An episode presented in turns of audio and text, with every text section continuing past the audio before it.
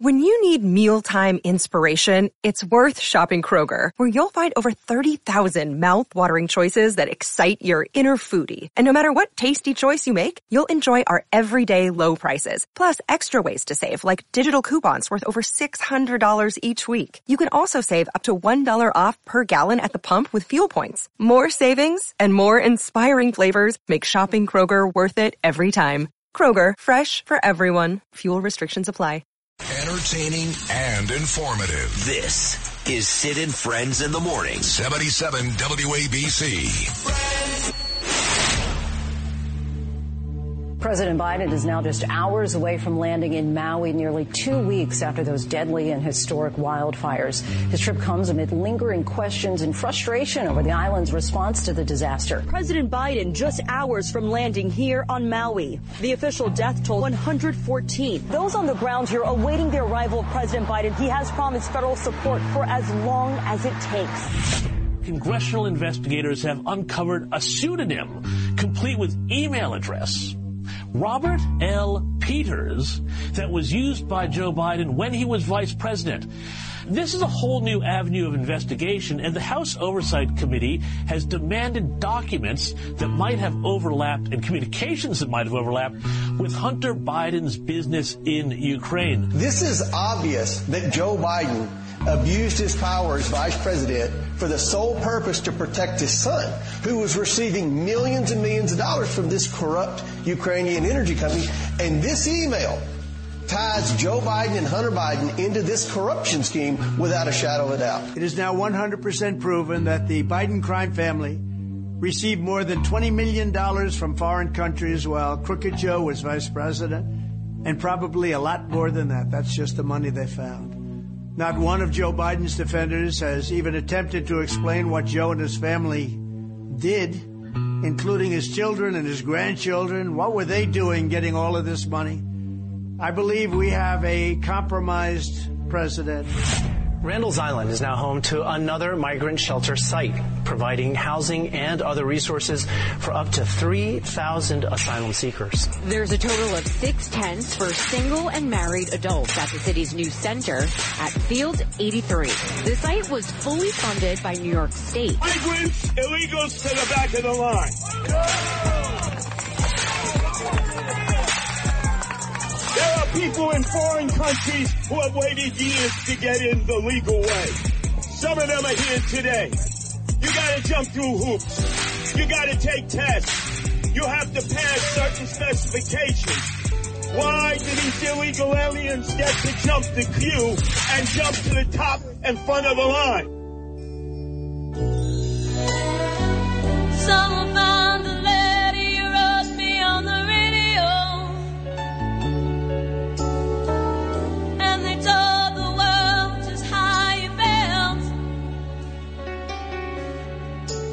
It must have fallen out of a hole in your brown overcoat. They never said your name, but I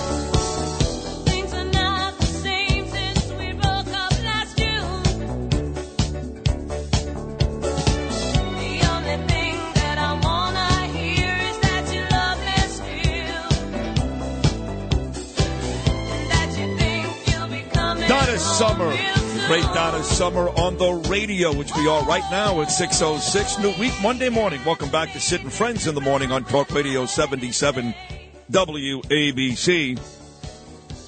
On the radio, Louis, Big Lou Rufino, look at him. looking like a million bucks, wearing his San Diego shirt today. It's funny he'd be wearing a San Diego sports arena shirt, only because literally about 10 minutes ago, I texted my very first ever partner in radio. You've heard him with me, my late partner Bernard, a bunch. You've heard him with me solo even more.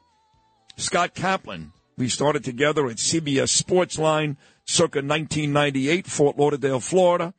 Then we spent uh, about a year, maybe two, doing terrestrial radio for Sports Fan Radio Network and Westwood One in about 70 markets across the country. And then in a radio trade, Mike Levy, Mark Mariani, Ross Levinson, and Sportsline traded me and Scott in exchange, this is true, in exchange for promotions for Sportsline's fantasy products to 102.7 WNEW FM in New York, where I started my New York career 23 years ago in 2000. But I texted Scott this morning because he lives in San Diego. And uh, they have been battered the last couple of days. I mean, battered by Hurricane Hilary. So I, I texted Scott yesterday. Thank God he's okay, but the rain has been an issue. They even experienced an earthquake, 5.1 magnitude in the state of California, California and Arizona, both state of emergencies. I believe it's a tropical storm now. In fact, uh, let's go. I know Noam Layden is uh, still on vacation, but Jim Flippin has been filling in admirably the last couple of days, doing a great job.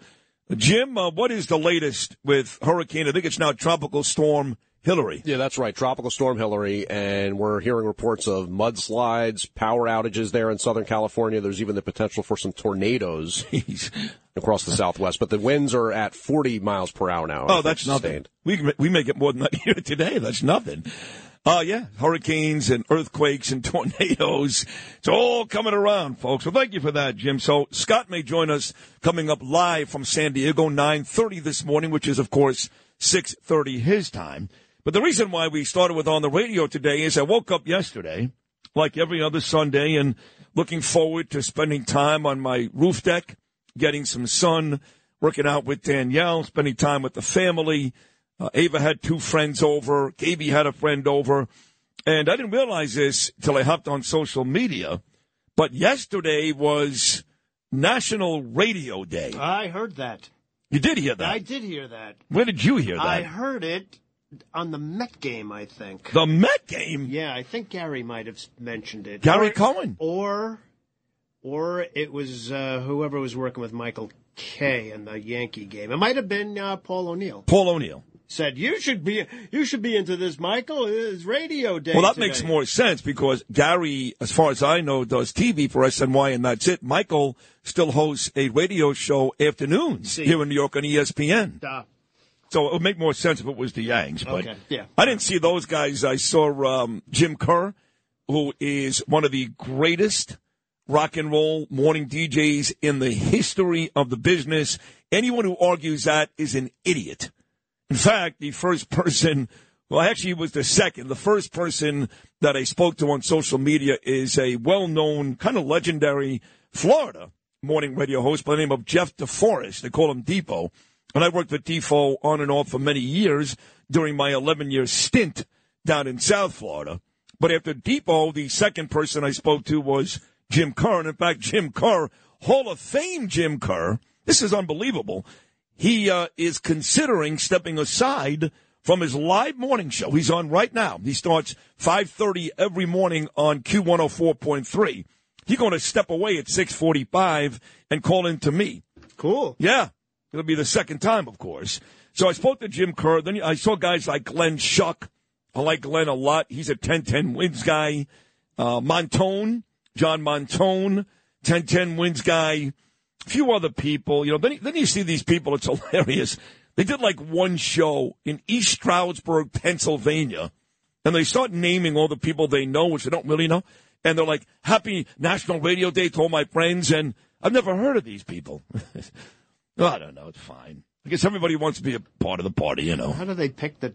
How do they pick yesterday to be the day? Very interesting. Okay. Why would August the 20th be National Radio Day?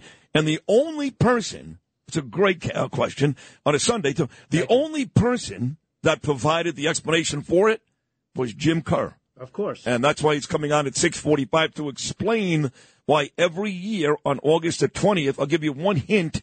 It goes back to Detroit, Michigan. Okay. All right. Detroit, Michigan. Yes. Professor? Uh, we'll talk to uh, Jimmy Kerr coming up at 645. But for the folks out there listening who are in the business, and you all do listen, even guys from WOR, all of you listen, WFAN, all of you listen. You're not fooling me. You're not fooling me. Stop it. Happy National Radio Day. Yay. yeah. So Curtis is going to join me as he does every weekday morning coming up at 7.05. I put a really nice picture on my Instagram. You can follow me on Instagram at rosenberg.sydney, at rosenberg.sydney.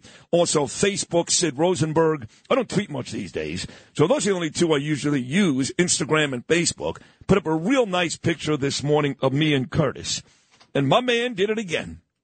Got arrested for the 78th time Thursday night. That was in Queens.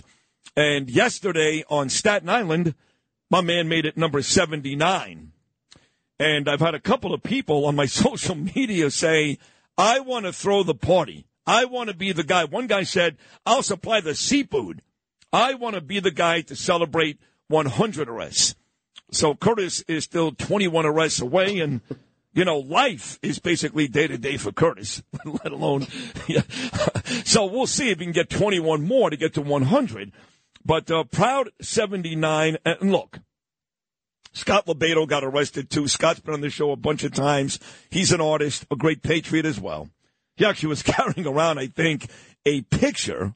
I'm not sure about this. I'll get the confirmation, but at least I believe a picture of uh, Eric Adams with a severed head of uh, the Statue of Liberty. In fact, we'll go back to Jim Flippin. Jim, is that true? Yeah, I saw the banner that they had. It was a, it was a massive banner. They even had to put like the little air holes in it just so it wouldn't rip because that's how big it was. And it had a big picture of Adams, and his left arm is holding up Lady Liberty's severed, you know, bloodied head. So, oh my God, yeah. that reminds me of uh, Kathy Griffin did that to Donald Trump many years ago. But uh, look, I, I agree with these guys, and I put it on my Instagram and Facebook this morning. I don't care what this country was built upon. I don't care. That was a long time ago. 200 plus years ago. It's like for people that complained in baseball. I know it seems like an odd comparison here, but I remember the real traditionalists in baseball were upset about the wild card. And I said to them, listen, things change. Not everything stays the same. It just doesn't. Things evolve. They change. We've changed. We don't have the money. We don't have the space. We don't have the stomach. We don't want these people, okay? I'm going to say it. You want to call me a prick? You want to call me insensitive? You want to call me a bad guy? Good, do it. I don't want illegals here. I don't want them. Don't want them. Sick of it. Randall's Island. I'm sick of hearing all the prospects. So when Curtis goes out there now twice a week and gets arrested, I called Curtis a hero this morning, just like I called Daniel Penny a hero from day one when he accidentally killed Jordan Neely on the subway. It doesn't change the fact he was a hero. Curtis Sliwa is a hero. Because while a lot of us yesterday were at the beach, and we should be, we should be, hanging out with our family, Curtis is lucky. I mean, Nancy's a terrific lady and a great wife, but he's got nothing going on. Let's face it. So, let's, I mean, come on.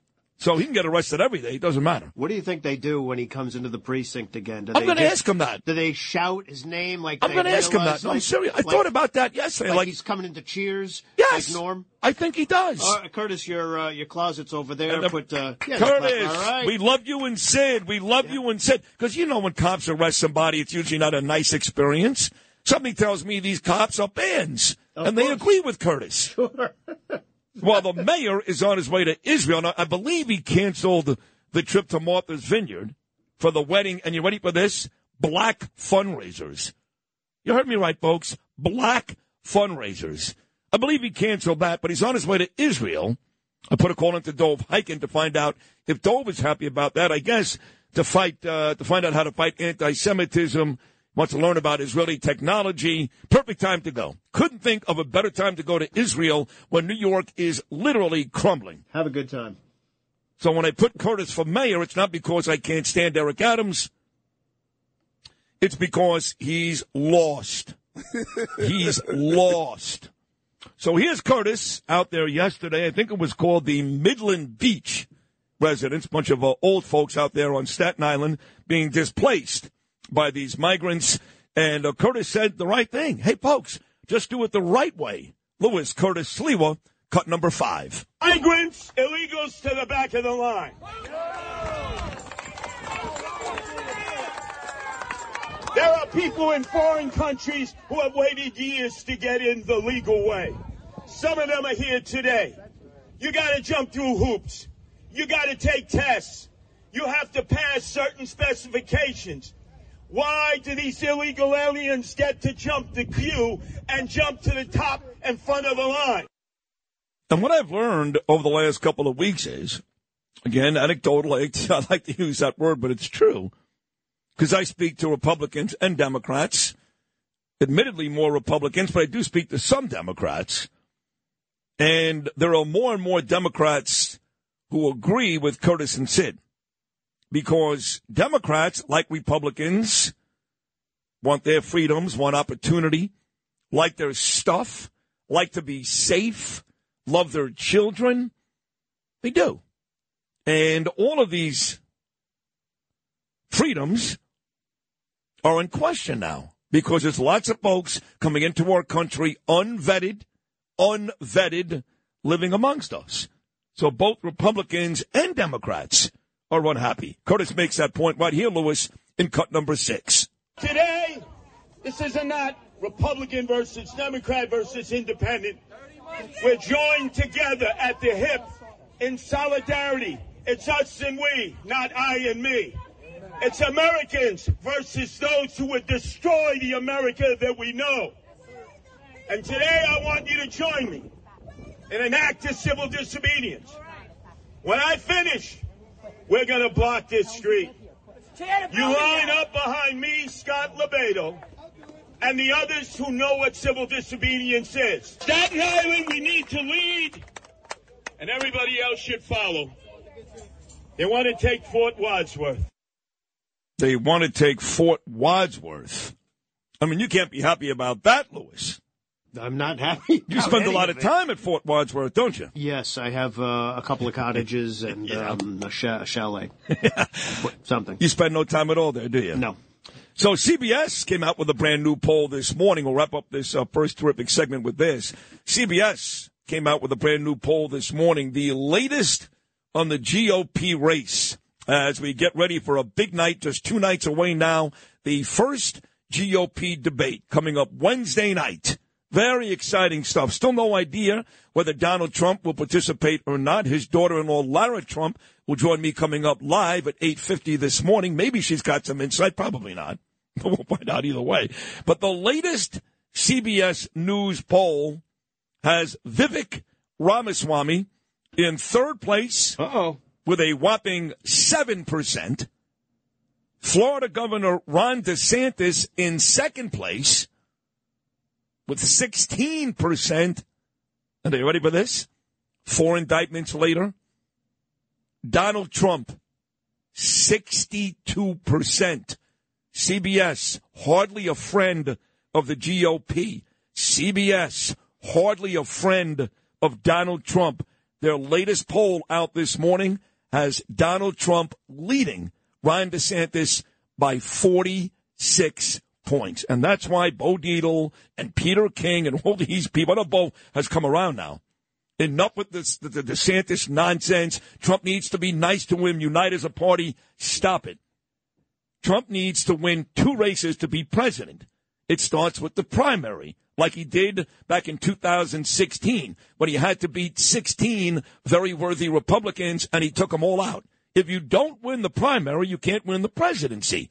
So while some of you are worried about his electability, blah, blah, blah, God, I'm sick of that too. If you don't win the primary, you can't win. You can't run. He's up by 46 points. No one is impressed with Ron DeSantis. No one. That's just a fact. All right, big show coming up today. Curtis Sliwa, once again, coming up at 7.05. Fresh off arrest number 79 on Staten Island yesterday. Coming up at 7.40. I watched this guy on Fox News. Yesterday morning, he was terrific. The editor of the National Review, our good friend Rich Lowry. 8.50, as I said, Donald Trump's daughter-in-law, a regular on this show now, Lara Trump. And then at 9.10, we will talk to Marc Molinaro, who, of course, uh, is a rep for the 19th Congressional District. He wants to talk about the migrant crisis as well. Ran for governor a couple of years ago. Marc Molinaro back on Sid and Friends in the morning. The number is always 1 800 848 WABC, 1 800 848 9222. Winding down the summer. New week, new Monday morning. We're happy you're here. Keep it right here. Sid and Friends in the morning.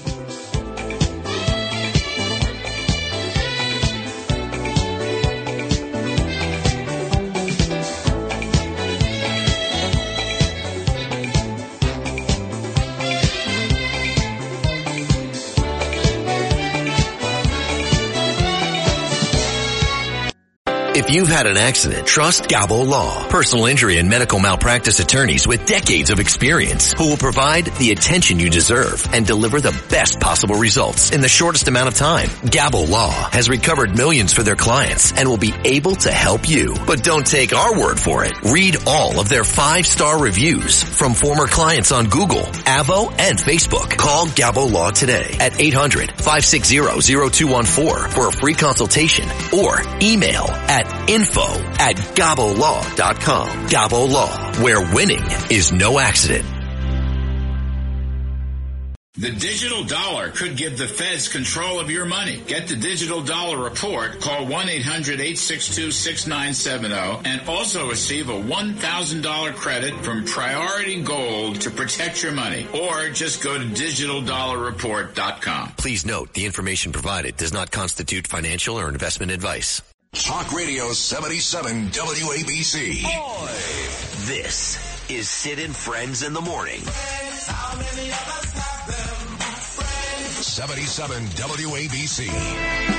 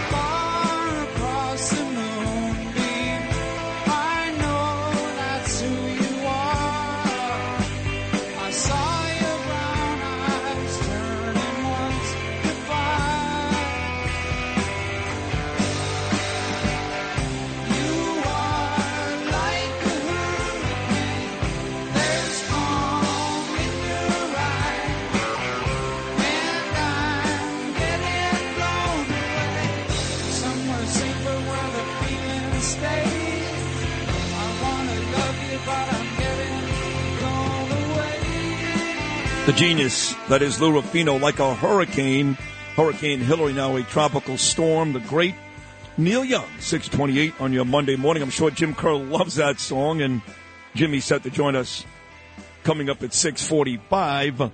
Well, the hurricane is the big story today. The wildfires in Maui remains a story, big story. I believe the death toll now at 114, but it's it's almost silly at this point to keep updating that on a daily basis because there's still 800 missing. And, you know, it sounds morbid, sad, but the truth is this death toll is going to exceed 500, I believe, and be closer to 1,000. So we went from 36 to 89. Today it's 114. But uh, Jim Flippin, once again, doing a great job filling in for Noam Layton in our newsroom. He's got the latest on the Maui story. Jimmy, what's that? Yeah, so basically said what we're looking at here is continuing uh, search and recovery efforts involving cadaver dogs and, and rescue workers. There's heavy rain expected in Maui later this week. So, you know, the, the ash and human remains that they're talking about trying to recover here, it's not like you can actually go and find a body to recover. It's, you know, human remains they want to do DNA testing on. So they've searched around 85% of the burned out area. Upwards of a thousand people officially remain missing. They're hopeful the FEMA director has basically said, you know, maybe there's people that are in these shelters and makeshift areas where people are staying right now after their homes were destroyed. They're just hoping against hope that some of these people they're looking for are in these shelters, basically. Yeah. Um, President Biden and his wife Jill Biden, they're supposed to go there today. The FEMA director, they're uh, going to be there as well. Yeah. And, you know, look, from what you're hearing, one of the biggest sources of controversy on the ground there is whether or not they should have used these sirens while the fire was raging. Well, why didn't they? Why didn't they warn people with the sirens? All these people with their conspiracy theories and controversies, of which I don't subscribe to, but I did bring up the Tulsi Gabbard because you have to. Why didn't they sound those alarms? The official response is that they're used for tsunami alerts, Oh, and they please. were worried that people were going to basically say, "Uh oh, time to get to higher ground," Yeah. and go towards where the flames were raging. Now, I, watched an interview over the weekend where a journalist who's been covering this closely said, "Look, if the people had been on the ground in Lahaina." They would have known that was not going to be a possibility because it was such an intense inferno with so much smoke.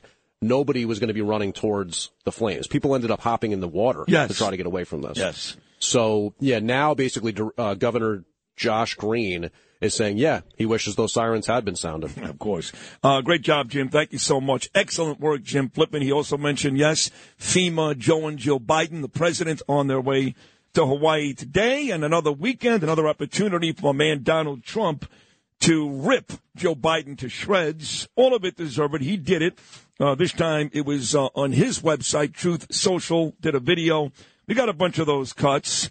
Let's uh, start with this. Again, the story's still out there that Joe Biden and his family, upwards of $20 million from foreign countries, not Hunter. Joe was, well, Hunter too, but Joe received a lot of that money. Here is uh, Donald Trump in uh, his Truth Social video talking about Biden has ruined the integrity of the DOJ. Lewis, cut number one. Now the corrupt Biden DOJ is continuing the cover up with the appointment of a special counsel to block further investigation. It's the very same U.S. attorney who cut Hunter Biden the scandalous plea deal that was such a scam it didn't survive the barest scrutiny in court. It was done under what's called blue slip. It wasn't picked in that position by President Trump. It was picked by the Democrat senators in the state. It's called a blue slip. You'll check it out. But they picked him. I didn't pick him. This is corruption like our country has never seen before. That is why, as soon as I am reelected, I will appoint a real special counsel, or maybe you'll call it a special prosecutor, whatever you want to call it, you can, to look at all of these bribes, kickbacks, and other crimes, as well as the shameless attempt at a cover up.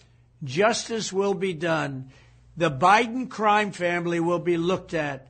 We have to get there first. We have to win the election. They're trying to step in my way at every path because the one person they don't want to run is Donald Trump. But when we get there, the Biden crime family will pay a price like other people are being forced to pay. And that price will be very, very substantial. It'll be fair. But you know what? If they're guilty, they're going to be guilty. What they are doing to justice in this country has never even been thought of before. Thank you very much. And how many times have I said to Peter King, Ralph Napolitano, uh, Andrew Napolitano, excuse me, Bill O'Reilly, Gordon Chang, all this money that Joe Biden so freely sends to Zelensky, it's enough. Folks, I'm sorry. I don't care what the opposition says. This is perverse at this point. It is way too much. Zelensky texts, money comes. Sometimes twice as much, three times as much as Zelensky even asked for.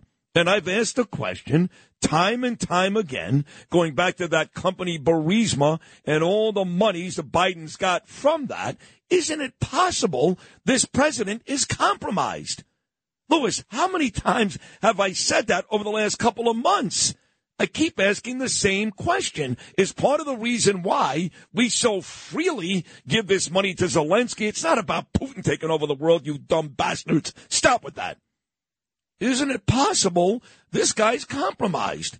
Why? And no one answers me. No one, well, maybe, I don't know, you know, Putin or Putin. Well, Donald Trump brought it up yesterday. He talked about a compromised president in the same video, Lewis. Donald Trump, cut number three.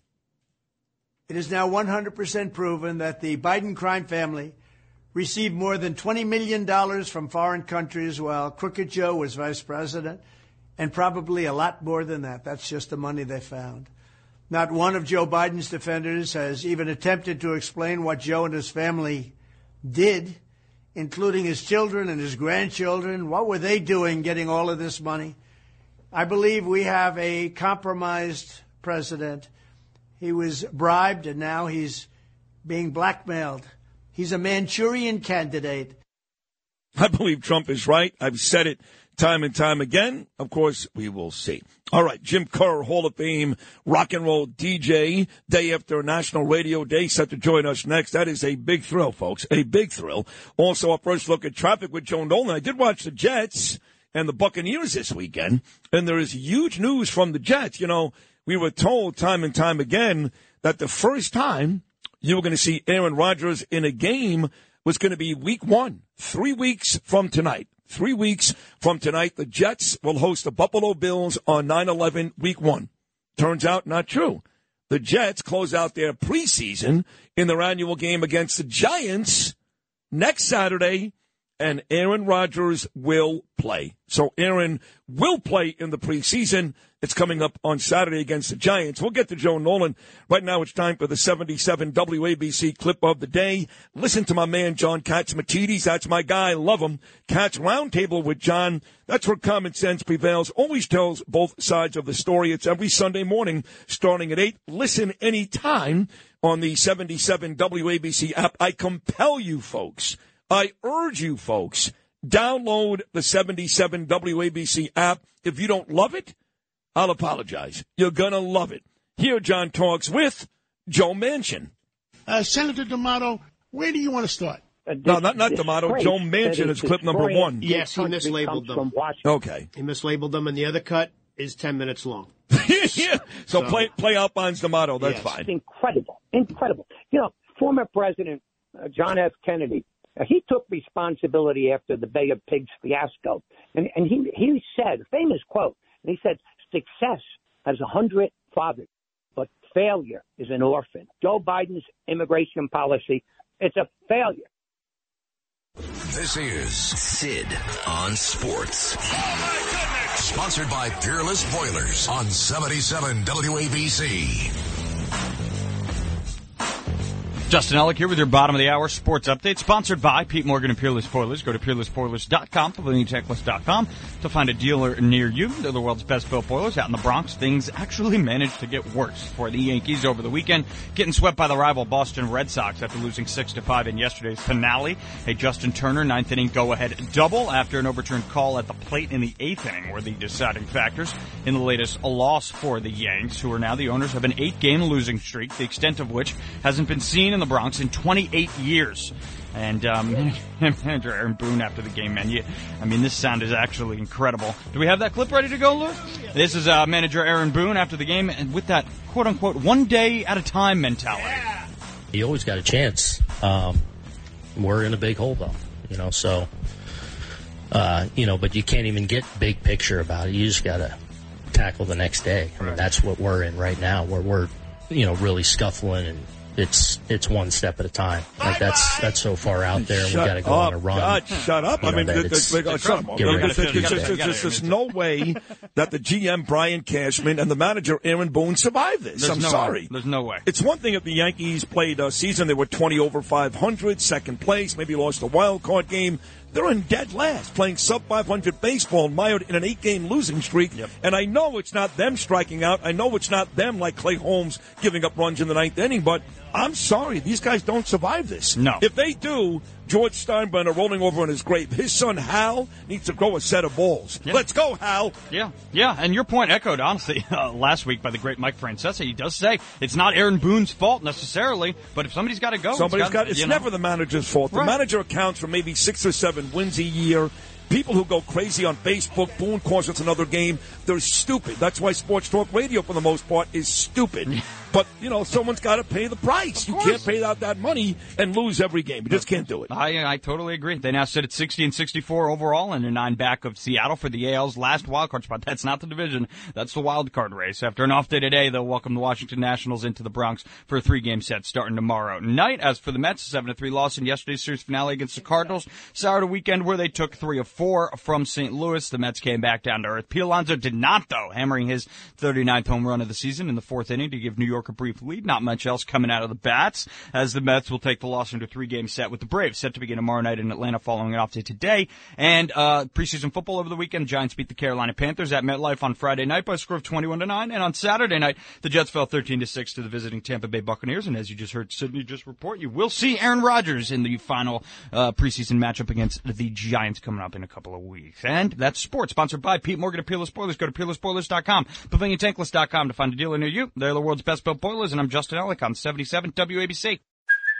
Hey, it's Kaley Cuoco for Priceline. Ready to go to your happy place for a happy price? Well, why didn't you say so? Just download the Priceline app right now and save up to 60% on hotels. So whether it's Cousin Kevin's Kazoo concert in Kansas City, go Kevin, or Becky's Bachelorette Bash in Bermuda, you never have to miss a trip ever again. So download the Priceline app today. Your savings are waiting. Go to your happy place for a happy price.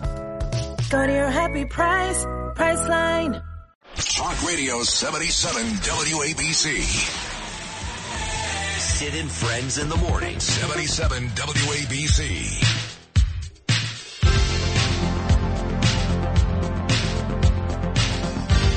So I did mention that yesterday was National Radio Day, which I didn't know until I saw Jim Kerr's post. You know, I always complain about the dearth of talent left in radio today. A lot of the greats are gone. And people get angry when I say that. I don't care. It's a fact, you know. There's a couple of guys left in New York, especially, that are really great, that are all time greats. And Jim Kerr, Hall of Fame rock and roll DJ every morning at Q104.3, happens to be one of those guys. He's also a sweetheart. And I'm proud to call him a friend. So he's doing his show right now, but he's he's taking a break, if you will, to call into me, which is an honor. Here he is, Hall of Fame DJ, the great Jim Kerr. Jimmy, good morning. How are you, buddy? I'm doing fine, thank you, and I hope you had a nice weekend. And good morning to you, Sid, and to all of Sid's friends who are listening this morning. Thank you. Uh, I had a beautiful weekend. I know you did too. I saw some some great pictures. So, what long song are you playing right now on Q104 to get through this well, conversation? right now we've got "Don't Stop" by Journey, which is four minutes long. Oh, I love that. Great. Okay, perfect. Don't stop by Journey. Let's get to it. Uh, all these DJs and talk show hosts like me all over Facebook and Instagram yesterday, Jim, and nobody seemed to know why August 20th was actually National Radio Day except for you. What is the story behind that? Well, August 20th, 1920, WWJ in Detroit began regularly scheduled programming, the first radio station on the North American continent to do so. It was known at the time as 8MK. Now, KDKA in Pittsburgh, they also make a claim to being first, but they started programming in November of 1920 when they uh, went on the air with the election returns, and their original call letters were 8XK. So now WWJ and KDKA are owned by the same company. So I don't know how they straighten out that mess because under separate ownership for decade after decade after decade, they were battling as to who was first. But it's pretty much been determined that August 20th, 1920, 103 years ago yesterday, is when commercial radio broadcasting began in the United States. And it's been so important, Sid, as you know, because radio is not only an information source and an entertainment source and an education source and a cultural source, but it's also a source of companionship and friendship. And that makes it completely unique because people make the radio really a part of their lives in a way that's not possible with some computer algorithm uh, on some you know service that they subscribe to. Mm. You know, simply put, Spotify can't be your friend. Sid can be your friend. Right. I can be your friend. Right. Pandora can't be your friend. No, and I'll take it a step further because I, I do a TV show now. I'm in Gravesend on Amazon Prime. I'm in a brand new movie, Inside Man. On Amazon Prime. Oh, I saw the pic- I saw the picture of you going nuts over the credits. You saw them. I did your go name nuts. on the credits for that movie. It was a big deal for me. But but again, uh, as as fun as that is, and it's cool to see your name in the credits. You just said it. There is nothing like the intimacy of radio. I would never give up this job in a million. First of all, the pay's too good, but the intimacy of radio is like no other. What do you think then, Jim? I know you're on an FM dial, Q one hundred four point three. But what do you think about the future of AM radio? I think the future of AM radio, which people have been bashing for the longest time, I think the future of AM radio can be bright if the industry gets behind it, because AM radio has signal strength that other forms of media don't have in in the event of an emergency. AM radio can be picked up over uh, you know huge geographic areas and can be really really important if uh, everything else goes down, which it tends to do. You know, Sandy wasn't that long ago. Say goodbye to the internet. Say goodbye to cell phones. Say goodbye to TV. Your battery operated radio, that was there. That was the lifeline, and it will continue to, to be so. All right, probably a minute left on your uh, journey songs. Let's get to the very end of this. How do you feel about the future of radio in general, whether it's FM stations like yours, rock and roll, just the future of radio with all these other ways to get information, as you mentioned earlier in this conversation? Well, well, let's well let's look at the present. I mean, all you know, there there are so many different ways that people can get information these days. Yet, according to Nielsen, 93% of the population of the United States continues to listen to radio. That beats any other medium by far. More than television, more than the internet. 93% of the population of the United States listens to radio. And now I've got 30 seconds, so I've got to go. hey, Jim Kerr, I love you. Thank you so much. I really love you. Thank you. Okay, happy National Radio Day. One day late to you, Sid. You too. There he is, the great Jim Kerr. That is so sweet of him to do that. He picked a long journey song. Don't stop believing. now he goes back. Now and he's goes- got to go back. That's But you- from the album Escape Journey, of course. If you could remember back to the last Sopranos episode, that's one of the great times we heard Journey. He may say that. And, you know, it's interesting because he talked about those two stations being 103 years old. And as we get set to celebrate cousin Bruce Morrow, a very deserved celebration coming up September the 7th, this station not far behind, not cousin. Cousin he's not going to be 103. Close. But this station is like one or two years behind. I think we're at 102 now. So we were kind of right there at the very beginning. WABC. Yes. Hey, baby. Oh, Saw God. cousin Brucey. I watched uh, Dirty Dancing over the. Oh, you did? Yeah, and uh, now he's, I remember seeing the Magic Act. That's now. great. And That is great. And he's cutting uh, Jennifer Grey. And That's exactly right. Yes. I hope, I hope this works out for you down there. How's it going? I hope it's as good as for you as it was for me. Uh, he's one of the, he, you know, you talk about Jim Curbing, one of the all-time greats. Cousin Bruce Morrow, certainly. Legend. Yes, legend. That's the best way to put it. We'll take a short break. Lots more to do. Great guests, including fresh off arrest number 79, Curtis Sliwa, set to join me in about 15 minutes. Keep it right here, Sid and Friends in the morning.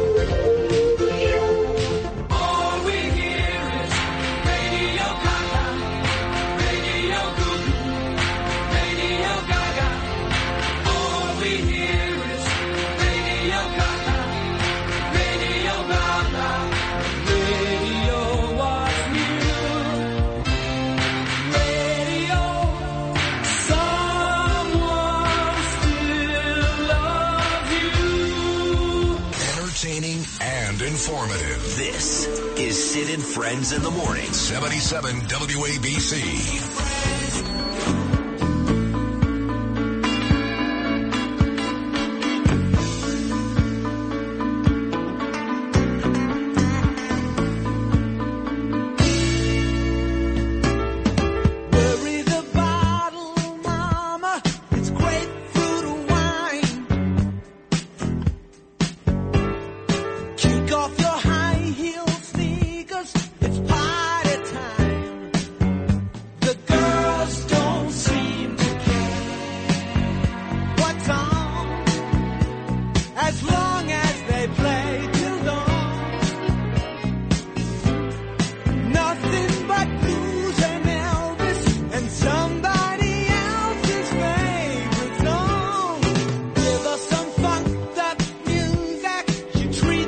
Steely Dan as we wrap up hour number one of today's show. What a great song. Little Steely Dan. That goes out to you, Jim Kerr.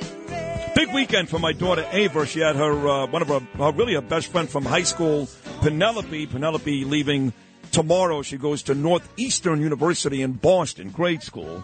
And Penelope's boyfriend, Dean, also goes to Northeastern. So they stayed over on Saturday night. We had a really nice dinner. Danielle made tacos and s'mores and corn. It was a great time. And then yesterday, Ava, Penelope, and Dean went down, you'll like this, Lewis, to the New York Surf School, which is on 69th and Rockaway Beach, my buddy Frank. And for about two hours, the three of them surfed on a gorgeous sunny Sunday. I know their uh, coach was Nikita Zametka, but uh, thanks to Frank, uh, they did the same thing last summer. Last summer it was Ava and Danielle. Yesterday, Ava, Penelope, and Dean surfing. And Frank is like, Sid, when are you coming? And I gave him a very, very understandable answer. Never. No. Never. yeah. Ain't going to happen. Not, not, uh, not ever. Not ever. Can't even envision it. Yeah. actually. I Can even you? asked Gabe, I'm like, Gabe, you want to go surfing with your sister? He's like, no. So it's a woman thing in my family, but uh, they do a great job down there. God That's bless. cool. Yeah, I've passed that place. It's nice. Have you ever surfed before? Never. Never. Never. Any, Are any desire to? Let's see. No. No. Okay. Nope. Yeah. No. You'd rather just sit there, drink beer, and watch other people do it. Well, let's see. Uh, Yeah. It's a tough call. Hmm, It's kind of like it's kind of like golf. The amount of money it takes to get good at it isn't isn't Right. even close right. to worth it. Right. Well, I'll tell you what's fun is going to the gym on a Saturday or Sunday, the YMCA, which is like three blocks from Lewis's apartment, and passing by the 77 WABC van. So I know exactly when Lewis home and when he's not. That van doesn't move all weekend. Uh, th- Would you go anywhere ever? Yes, we have another car too, by the Oh, way. okay. unless you'd like, unless you, unless you'd like to go through my garbage and find out where my bank statements look like. Uh, anything You're like a else bit of a stalker. All Anything right. else? You're funny. Lewis paid four hundred fifty for those. Is he nuts? I'm gonna hit him on Monday. That wraps up hour number one. Again, thank you to Hall of Fame DJ who called in live during his own show, own show on Q104.3, Jim Kerr. Big 7 o'clock hour coming up with Curtis Sliwa and Rich Lowry. Keep it right here. Hour number two coming up next.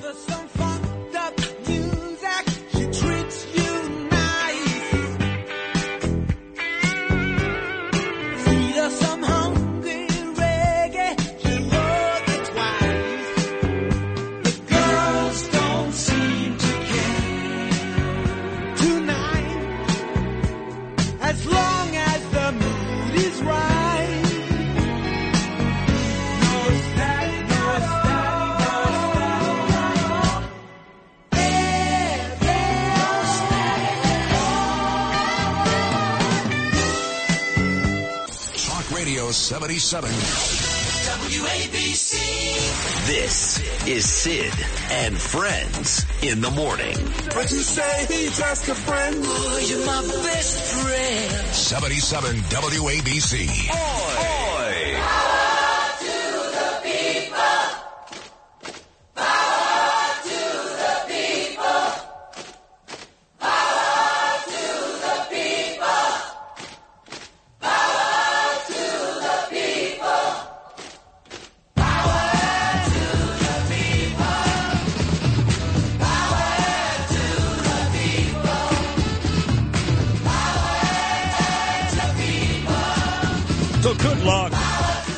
Sid Rosenberg getting some rest on a Sunday. Good luck. between all the guys reaching out to me to wish me a happy National Radio Day, and again, I, I can't thank Jim Kerr enough. This is a Hall of Fame rock and roll DJ, far and away the best in the industry now, who's in the middle of his own show. He had to play a five minute long Journey song just to come on with me. So between getting calls on that and then just a thousand calls, and it went like this. Your friend got arrested again. And when they say that, it could only be one guy because at this point he's become one of my dearest friends and he gets arrested almost every day. So uh, I always respond with Curtis. And because I'd forgotten he was on Staten Island. And they're like, yeah. I'm like, the man's an upping hero. Go to my Instagram page today at rosenberg.sydney, at rosenberg.sydney. Put up a nice picture of me and Curtis. It's about uh, three years old, that picture. But uh, yeah, he did get arrested again. Second time in a week, 79th time overall, speaking for us, New Yorkers. And I say this with zest, enthusiasm, and all heart. We don't want illegals here. It's not, you know, let's find a place to put them. Let, we don't want them. And the only guy with balls in this city who's willing to go out there, whether it's Queens last week or Staten Island, speak for all of us, and end up again getting arrested twice in one week is Curtis. So when you hear people say Curtis for mayor, I'm sorry. That's exactly how I feel. That's how I ended my Instagram post this morning. He gets big ratings noon to one every weekday afternoon, big ratings overnight all weekend long. Arguably does his best work with me every weekday about now on this show. Here he is, and I mean this icon, legend, New York hero, the great Curtis Sliwa. Wow, Sid, what a post. What a post on your Instagram. And once again, when I was before thousands of people in Midland Beach yesterday with the great political artist Scott LoBaido, what a great artistic work he put up. It was very similar to what Kathy Griffin did years ago with the severed Donald Trump head. Tell the listeners what Scott LoBaido, who also got arrested next to you, Yes. what he had yesterday. Uh, he had the picture of a smiling Eric Adams, who's always smiling at us, you know, like, screw you, crackers. Uh, and he had a shirt on that says, I hate New York. And then he had the severed head of the Statue of Liberty in his hands. And it was so appropriate because time and time again he keeps referring to people when they they dispute his analysis of who these people are that he's welcomed in. You know that they're they're immigrants just like you. Uh, you have an accent. No, no, they went through Ellis Island. They had to be vetted. Some of them were turned back. Some of them were sent back to their country of origin. That happened in my family.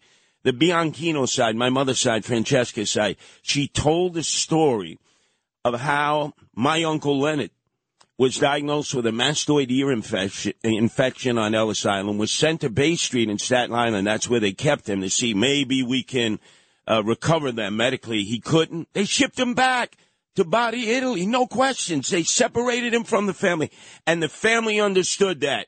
Is that. We have to continue on in this mission to come to America. It's taken us so many years to do it legally with a sponsor.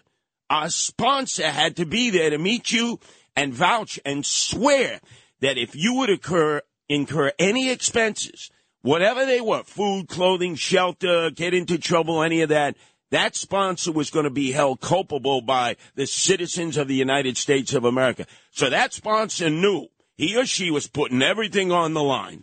And that's the way it was until Ellis Island was closed in 1954, the year of my birth. And he keeps referring to that. This guy does not know history at all. Not He- at all. He's really not no. bright. Well, He's really not bright. I, I, I don't know that to be true yet, but uh, certainly in this migrant situation, he does not come off as a Mensa. And I have to tell you that uh, I was looking for a nine o'clock cast yesterday afternoon, and Justin uh, actually recommended uh, Governor David Paterson. Now, you know how much I like the guy. I love him. Went to the Met game just a week ago. Me, Governor Patterson, my dear friend uh, Anthony. Could uh, you explain one thing to me? You're sitting there with your hot tub friend, Anthony Carone. He was in the hot tub this weekend with Tony Ann. I'll bet. Yeah. And I bet you were ready wife. to jump in without Yeah. any skivvies on. Yeah. How the hell does he know what's going on in the baseball game? He can't see. He's sight Well, challenged. He can though. That's the whole point. He has binoculars and he can see just enough. So it was me, Kantrowitz, Corone, and Paterson. We had a great time, and I brought him on the next day. Yes. And he was making excuses for Adams.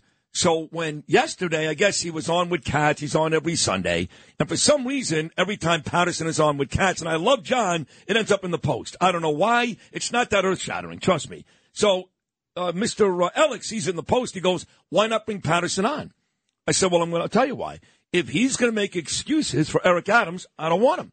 We can discuss anything else. Yes. Anything else. But if you're going to make excuses for the mayor in this migrant crisis, I don't want you. You know, this so I is, didn't take him. This is what they're constantly saying. All of his apologies. He's trying. He's trying. up.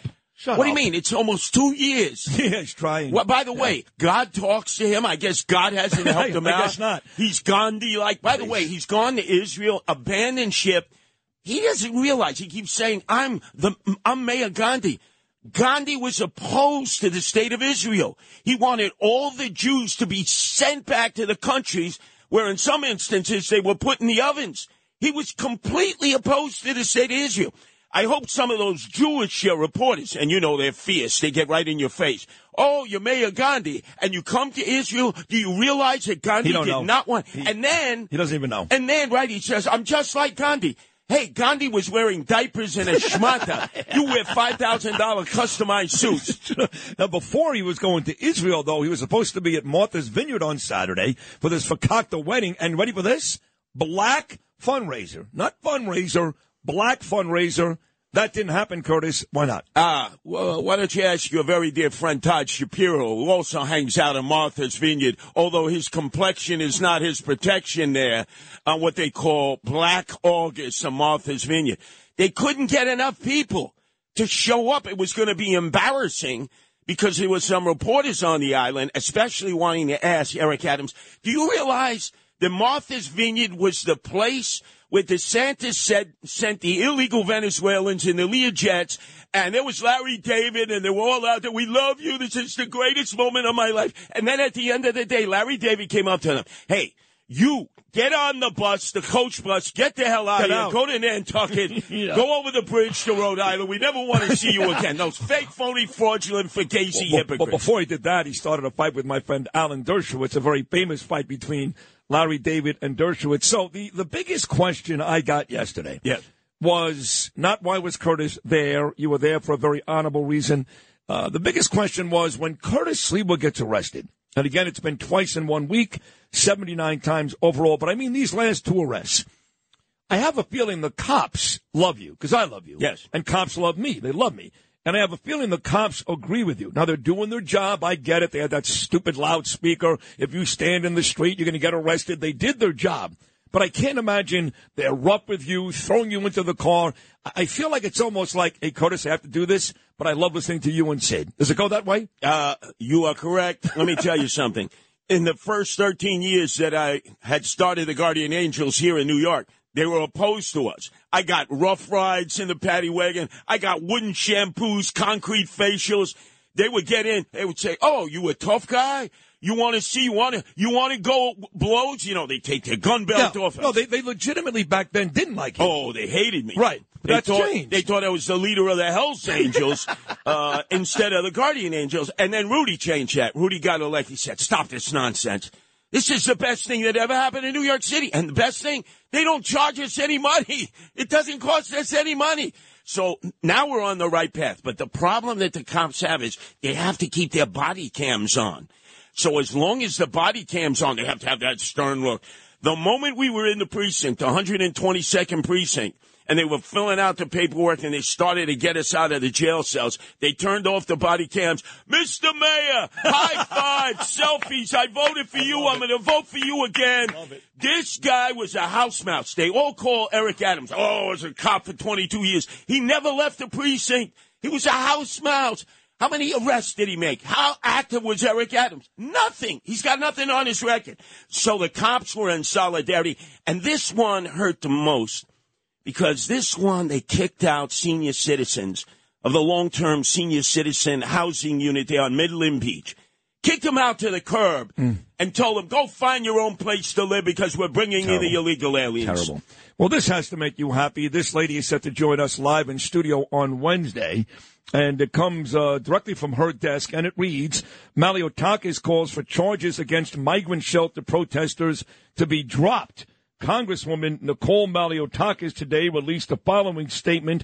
If the concerned citizens were wrongfully arrested for protesting at the site of this place uh, you're talking about. She's talking specifically to the DA, Mike McMahon, but I believe he's a Democrat. Probably doesn't have much love for you. No, no, because remember uh, when he wanted to arrest Rudy Giuliani, I went up to him. Yes. And I said, You move to arrest Rudy, I'll convince him to move to Staten Island and run against you. and McMahon's hair, which is white to begin with, I mean, he just was traumatized. No one runs against that guy, though. And Fossella likes him, too. I know that. But how about uh, Nicole Maliotakis Oh, sticking great, up for you? Great. And by the way, yesterday was a day, once again, when we do these acts of civil disobedience, because this drives home the point. This is the tactics of the left. We called it Occupy Midland Beach. We all got arrested, civil disobedience. You notice we were arm in arm. Malliotakis understood. We said no politicians. We don't want any politicians at the rally. Because they come, they give speeches, they disappear. Could I see that any anyway? That proclamation there. Uh, let me see. I'm looking at it all. Wow, no Joe Borelli here, no City Councilman Joe Borelli. I guess he didn't sign off on this. I guess he, want, Yeah, wants me there? to stay like no. Well, we didn't want any politicians. Well, but, but. Dino Fossella did come, though. No, right? Oh, no. none. We Zero. said politicians stay away. If you're willing to get arrested, you can join us in solidarity. But if you're just here to give another oldie moldy speech that we've heard 50 times before, whether you're Republican or Democrat, stay away. That's why we had 4,000 outside of Creedmoor. That's why we had a few thousand in Midland Beach. And again, Sid Rosenberg, you know me, I'm always doing the litmus test. A lot of them heard it right here from Sid Rosenberg as you were promoting the rally. They said they wouldn't have known about it in Midland Beach. And I finally have to give credit to the Mameluke Frank Morano who showed up. He shows up wearing what I thought was a Pink Floyd shirt, you know, promoting their world tour with all Yeah. their songs, Roger Waters, all Roger that. Waters hates the Jews. I know that, but it wasn't a Pink Floyd short, shirt. It was an Uncle Floyd shirt. you, what a funny duddy he is. But I will tell you this. He was there, though? Yes, and he gave a speech. He did. And you know him. He's always kissing tuchus of Democrats and Republicans. He doesn't want to offend anybody. He ripped them a new backside. No kidding. He didn't mention names, but he agreed. No politicians. It's time for this movement to take hold to get moderate Democrats, independents, and Republicans put aside Trump, Biden, and all those other issues. And I've decided I am the leader of this movement because I am the mayor in exile. I am on the island of Manhattan. This guy goes off to Israel. You know he's going to put the yarmulke on Oh, his don't head. do that, please. He's going to dive in in front of the No, Wailing don't- don't Wall, do- don't put do his that. hand on the wall. No. a little note. He's going to put a little note to Hashem. Hashem, I want to become president of the United States so desperately. Please, Hashem. I'll, I'll be Sephardic. I'll show you I had a bris. Whatever I need to do. You traditor, you, you, you leave the sinking ship. You're destroying our city, and you're going to Jews in Israel for them to give you cover because you know Jews vote for Democrats all the time, figuring, hey, their checks don't bounce. They always vote Democrat. If Hitler were a Democrat, they'd say, you know, what am I going to do in this election? I know he's a bad guy, but he's a Democrat. And guess what? We're fighting back. Next Sunday, Sid Rosenberg, 2 o'clock, Gracie Mansion. We're occupying Gracie Mansion. Sid's going to be there. Hopefully, all of you. And it'll be arrest number 80. Eric Adams, you fake, phony, fraudulent fugazi. You said, oh, I should have them at Gracie Mansion, but they won't let me do it. You're the mayor. You have no balls. You, you said you would do it, and we're going to make you do it. There's a tent in the backyard. You can house 250. This is over, Eric Adams. You're no longer going to be able to take the wrecking ball to our city. And if you're an Eric Adams sycophant, Tony and Lackey out there, whether you're a Republican or a Democrat, Curtis Sliwa is coming for you. What you gonna do? What you gonna do when they come for you? Bad boys, bad boys. What you gonna do? What you gonna do when they come for you? Bad boys, bad boys. What what you gonna do? What you gonna do when they come for you? Nobody now give me no break. This is Sid and Friends in the Morning. Entertaining and informative. Oh, you're my best friend. 77 WABC.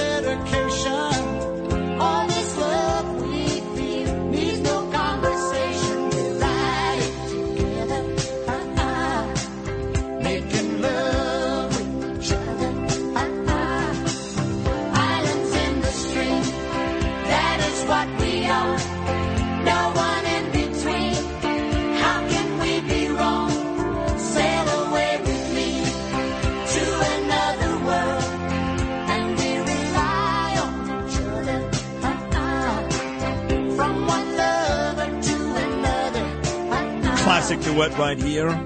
Kenny Rogers, Dolly Parton, Islands in the Stream. And uh, me and Lewis want to wish the late, great Kenny Rogers a very happy birthday today. Kenny is dead, of course, like most of the people we play. I mean, just unbelievable. If he wasn't, he would be soon. How old would uh, Kenny have been today? Today, he would have been 85. Wow.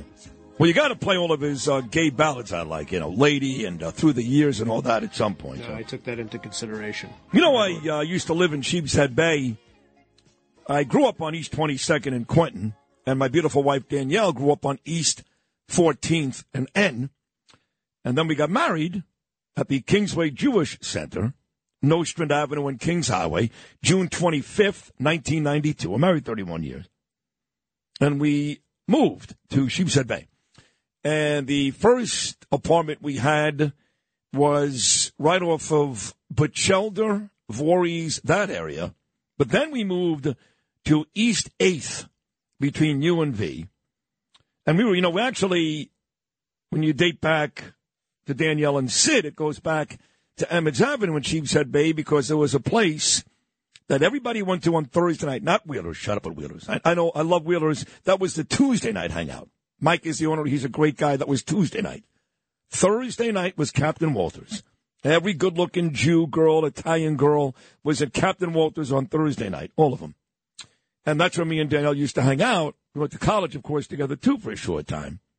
So we were big in uh, Sheepshead Bay. And I don't know if you know this, Louis, but right across the street from one of the most iconic and legendary restaurants in the history of Brooklyn was a place called Lundy's, seafood restaurant, which they reopened years and years after initially closed. It was never the same. But Lundy's was huge. And uh, years and years ago, they opened up right across the street from Lundy's Kenny Rogers roasted chicken.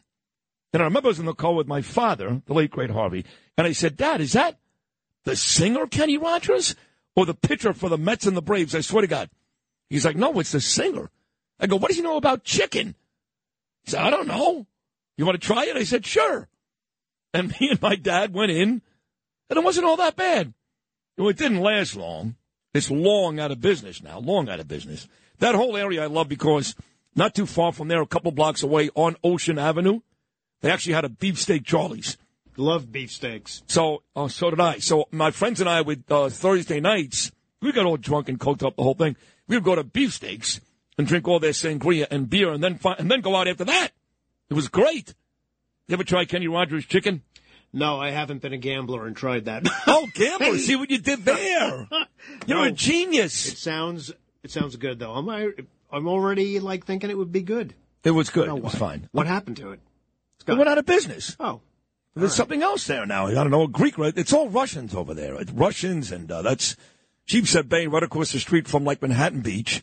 Oh, then it's Russian. Yes. Yeah, they got, they, but have Italian restaurants owned by Russians, Greek restaurants owned by Russians. Inna Vernikov is in charge over there, you know. That's right. Well, I'm going to speak with her. You see, some guy last week walked up to Inna Vernikov, some stranger, and just kissed her? Wow. Yes. It was a big story. I mean, big. It was in the Daily News, but that some up. creepy stranger just kissed her. I swear to God. Pulled like a Richard Dawson on her. You know, I eat chicken a lot these days. I, I, I counted last week, four days last week, and it's not unhealthy, I know, but four days last week, my lunch involved chicken. Because you know what I do now? I go to Muhammad, which Curtis makes fun of, but I go to a beach bagel there on 129, and he gets me, uh, well, I buy, I should say, a scooped out everything bagel. It's not cheap, by the way. It's like 12 bucks. But it's a scooped out toast, uh, everything bagel, toasted. And he puts, uh, chicken cutlet and he melts mozzarella cheese. And I'm addicted to it. It's nothing new. I've had it my whole life. But for some reason, sans the marinara sauce, which would make it chicken parmesan, I can't get enough of it. Oh, it sounds darn good Oh, right now. Oh Lou, it's so good. I got a bag of like uh, really nasty salt and vinegar chips and Oh. oh God, Wow. Lou. Wow. You know, Screw the one- surfing. I swear to God, one day last week, Danielle was out with the kids. They had doctor's appointments in the city on Friday, and I actually sat at my kitchen table, my new kitchen, having the sandwich naked because I was so excited and loved it so much. Okay, well, that finished it for me. Good. All right. Yeah, Uh, great. Super. now I got that out of my head. Good. Rich Lowry's coming up next. This is Sid and Friends in the morning. 77 WABC.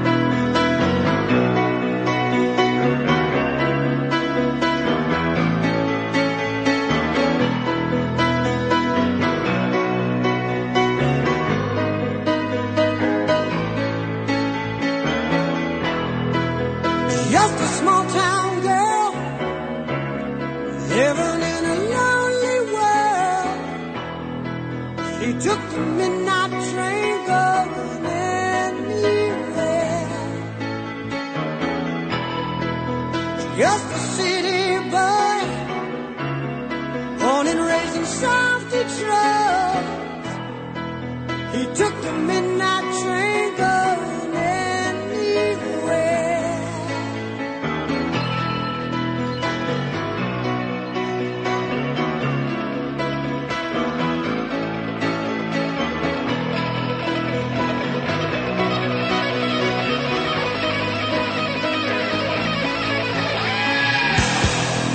A singer in a smoky room.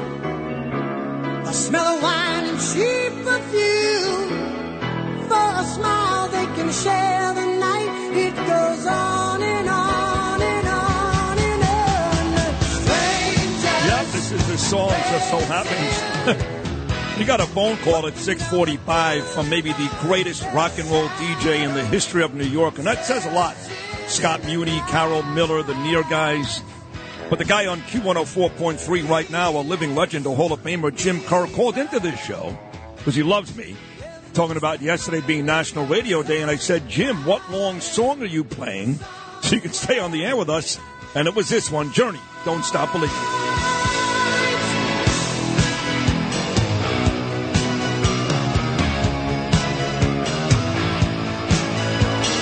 This song also, of course, like Lewis said, brings back memories of the very last episode of The Sopranos, and a guy that knows that show very well, my Brennan and Carr buddy Mike Sullivan checks in.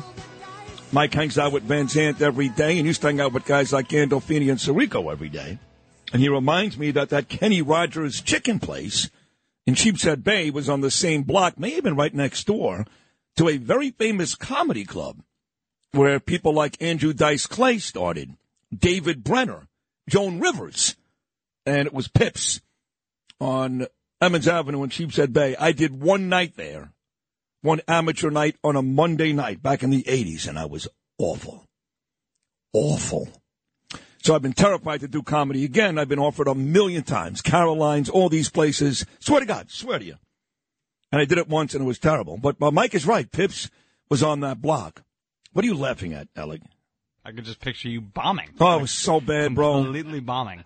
You know why? I said I used to say this to Bernard. You know, Bernard would, would write these bits. He'd be great. You know, he he like the uh, what's it called? The, the father thing, the, the priest. What do you do? What's it called again? Uh, The Cardinal. Cardinal. the Cardinal, yeah. He- That was great. It was great.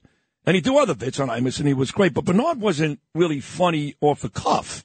He was a great comedy writer, funny guy. All my comedy is off the cuff. I can't write anything. So I used to ask Bernard to write stuff for me. One night, he and I did an appearance, in fact, at um, what is that uh, legendary place? Sucks now; it's out of business. Okay, that's Morano that put it out of it business, basically, and Idala and all those guys. Famous place here, fifty something street. Uh, all the guys hang out there, the and comedy loft. Katz hated it too. ca- John Katz. the- no, it's a very famous place, the Friars Club. All right. So one time they had me and Bernard. They actually honored us, and I'm like, I'm, I don't know what to write. He goes, Sid, you're the funniest guy I know. I said, I know, but I'm nervous. So he actually wrote some stuff for us, and between him writing really good stuff and me being funny off the cuff, it was a great night for us. Some guys are just great at that, and I'm not. So. Don't Anyway. write. Just stand up there and do whatever you do. Right, just yell and scream Yeah, like an idiot. Scream. Right. Yeah, That's what yeah. people want to see anyway. Right, oh my God, he really does exist. Look at this guy. So yesterday, uh, I don't know why. Was it yesterday or Saturday? I forget now. Oh, it was Saturday. No, it was yesterday. It was 11:35 a.m. And I just watched Sports Center because I'm sick of the Sunday shows because they all suck. They're all liars. Even my friend Chuck Todd, they're all liars. Chuck, George Stephanopoulos, that douchebag, uh, what's her name on uh, CBS Face the Nation? That's not a nice thing to say, but she is. Margaret Brennan, they're all no good. So I put on Fox News, and who do I see? 11:35 yesterday morning. Rich Lowry. He's sitting there with uh, Marie Harf, who's just absolutely unwatchable. I mean, you couldn't pay me to do a thing with her, but I guess you know she no she does. She's doing a, show on Fox Radio. I'm not sure she still does it, but liberal.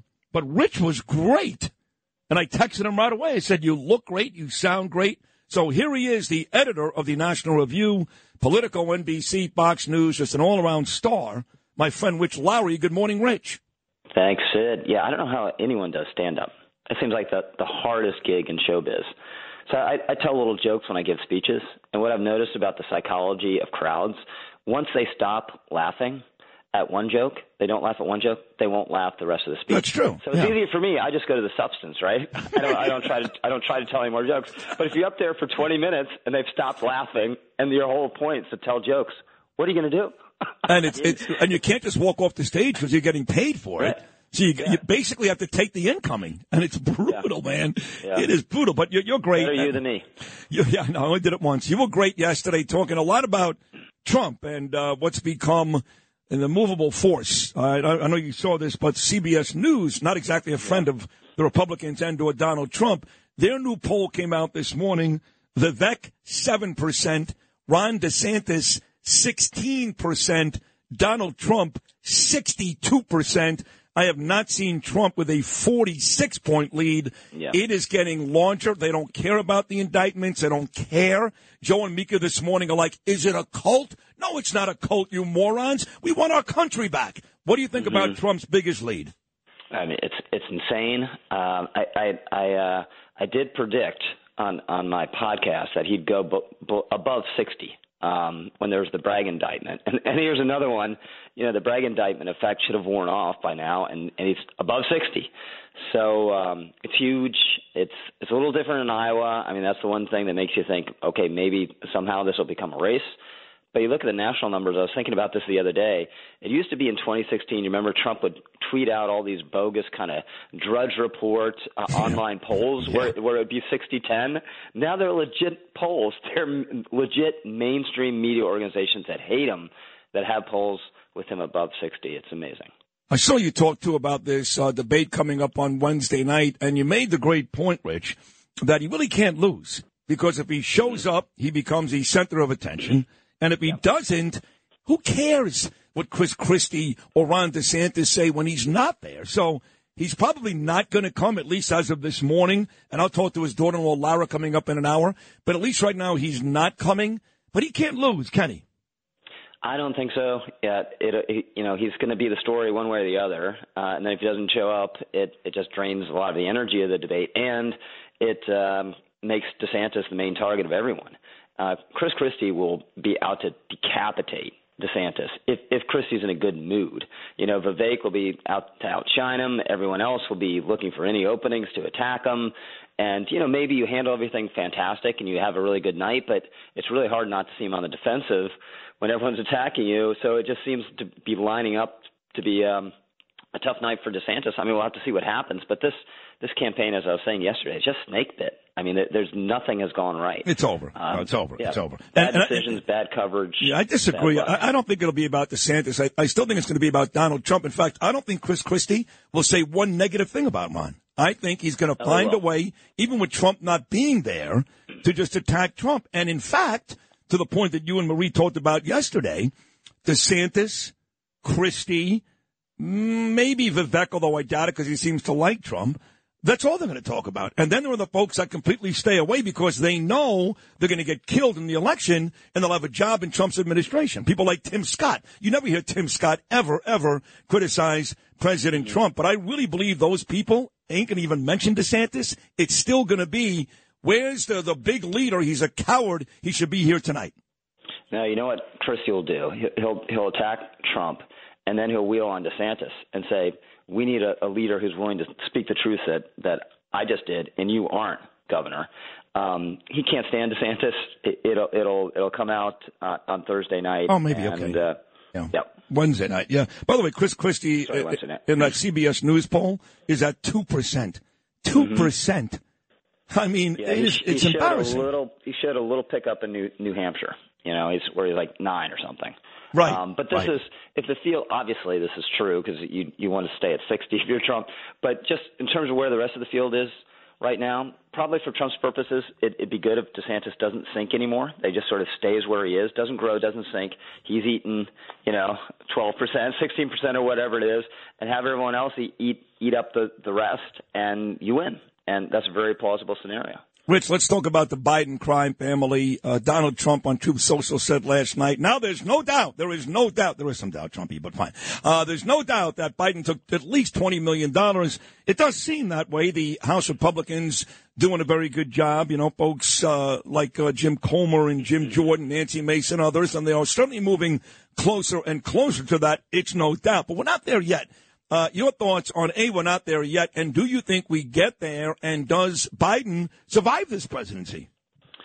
Um, he, he'll he'll only the scandal will become a big deal in, in the the legacy media when and if they decide that he he can't run again. You know, when, when they decide he's a political liability, then all of a sudden you get you'll get front page stories about this this scandal. If Democrats had gotten shellacked in the midterms the way it looked as though they might, we would have heard a lot about this scandal. It would, it would have been a way to kind of usher him out the door, that and the age. So it just depends on their calculation, and their calculation remains that they think Biden is, the, is their best bet against Trump. I think it's a it's a terrible gamble for Democrats and for the country. I mean, to have a, a, president, uh, you know, have a, a major health crisis will will be a, a terrible thing for everyone. But that's that's where we're headed. Trump said something yesterday that I've said on this show, and you got to give me credit, Rich, for months. Months. And it goes back to my fight with Peter King about what a waste of time and money uh, it is for us in this Ukraine Russia war. King is part of that, oh my God, Putin's going to take over the world nonsense. I mean, he's done nothing to exhibit that. Nothing.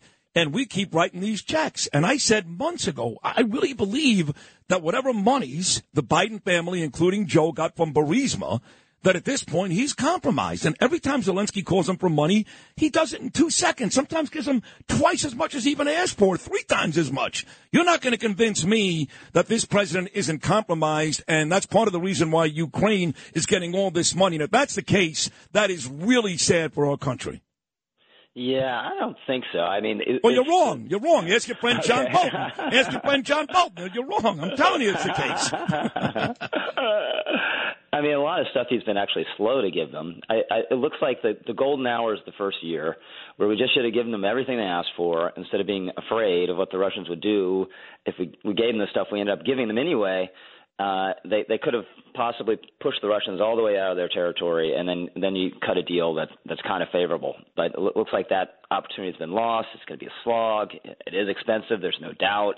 Um, you know, we should look look for a deal. But you, you need the Russians to be willing to quit too, and I doubt that's the case. What do you think uh, about this? Frank Morano sent me this this morning. He actually did send this at 7.04. You've got to ask Rich Lowry about the passing of James Buckley. Buckley did pass Hmm. away. Mm-hmm. Your thoughts? great man. Uh, you know, a judge, a senator, um, a uh, official in the State Department, a true gentleman. They just don't make him that way any any uh, anymore. Just warm, charming, smart. Uh, just just a great just a great guy. A lover of nature, a lover of birds. Just a, a fantastic uh, guy, highly respected by everyone you know, both sides of the ideological spectrum, willing to go his own way when it was painful. You know, he helped pull the plug on Nixon when it became unsustainable. So we won't see his like again. Wow, that is a ringing endorsement. And finally, you're one of the biggest Yankee fans I know. I put you right up there with Francesa, all these other guys. Now mired in an eight-game losing streak. They haven't lost as many games in a row in 28 years. I just hmm. don't see any scenario, even with Hal, who's a pussy compared to his father. I don't see any scenario where the GM and the manager, both of them, Cashman and Boone, survive this season. Do you? Don't ask me baseball questions. It's college football season, Sid. here come, here come No, the Hurricanes. I, I'm ready for Saturday, Navy Notre Dame. Let's go. Let's do it. Uh, I, I quit um, after the the terrible loss in the last game of the Marlins series. I haven't been checking score. I just can't take it. You know, some people say, "Oh, you're a spoiled Yankees fan," but I care too much. You know, and the heartache and aggravation, I just couldn't take it anymore. So I haven't been following it, but it's bad. Obviously, um, Cashman should go. You know, the real sin is not necessarily that this year fell apart. I mean, there've been, been a series of incredibly unfortunate events, um, but they they were so close in 17 and they pulled back and they didn't do the things to to get over the top. Right. And that that's really unforgivable. You know, you mentioned college football and our mutual friend uh, Chuck Todd, who's about to uh, be booted off the air in about two weeks. Unfortunately for him, he, he said all the right things, but they're kicking him out. He uh, he's a big Miami Hurricane fan. I don't even know. Are you a Virginia Cavalier fan? What is your team? um, yeah, it is Virginia, but I mean they barely have a football team, unfortunately. So that actually it's very liberating because I just watch college football for the enjoyment. I, I don't have any rooting rooting interest. I kind of like Alabama. Yeah. You know, I, I I'm a, typically an underdog guy when it when the um it's college football or college basketball, but over time I just came to respect their excellence so much, and I just think and, and I've become a SEC um, advocate just because it, it just seems they are so much better. oh, so much better. else. Yeah, so much better. I mean, the ACC has Clemson, and uh, Dabo does a great job, but that SEC, Georgia, how could you deny what Kirby Smart has done? And, and you're right, Nick Saban. You can make the argument right now he's the greatest college coach of all time, and, and that's saying a lot. So, And hey, you couldn't, couldn't, you know, you wouldn't go very wrong every year. Just the Right. top two SEC teams, they'll be in the national championship game. I was in Miami when he uh, those two years he coached the Dolphins, and to a man, every person in that building in Davie, Florida, hated his guts. I swear to God, he made women secretaries cry and quit and go home. They hated him, but he found a way to take a terrible football team and went nine and seven his second season with the Dolphins before he made this proclamation: "I'm not going anywhere." And the next day, he was in Tuscaloosa. hey, uh, great job, Rich, as always. I All right, love you, Ed. pal. Thank you. All right, there he is, the editor of the National Review, a great Monday morning guest, my friend Rich Lowry. Still a lot more to come. We're going to go live to San Diego, speak to my first ever radio co-host, Scott Kaplan. He's out there for that tropical storm Hilary. He was out. It was still a hurricane. We're also going to talk to Lara Trump, the president's daughter-in-law, coming up at 8:45, and U.S. Rep from upstate New York on the migrant crisis, Marc Molinaro. Plus a surprise as well. Keep it here. We're only halfway through the Monday edition of and Friends in the Morning, exclusively right here on Talk Radio 77 WABC.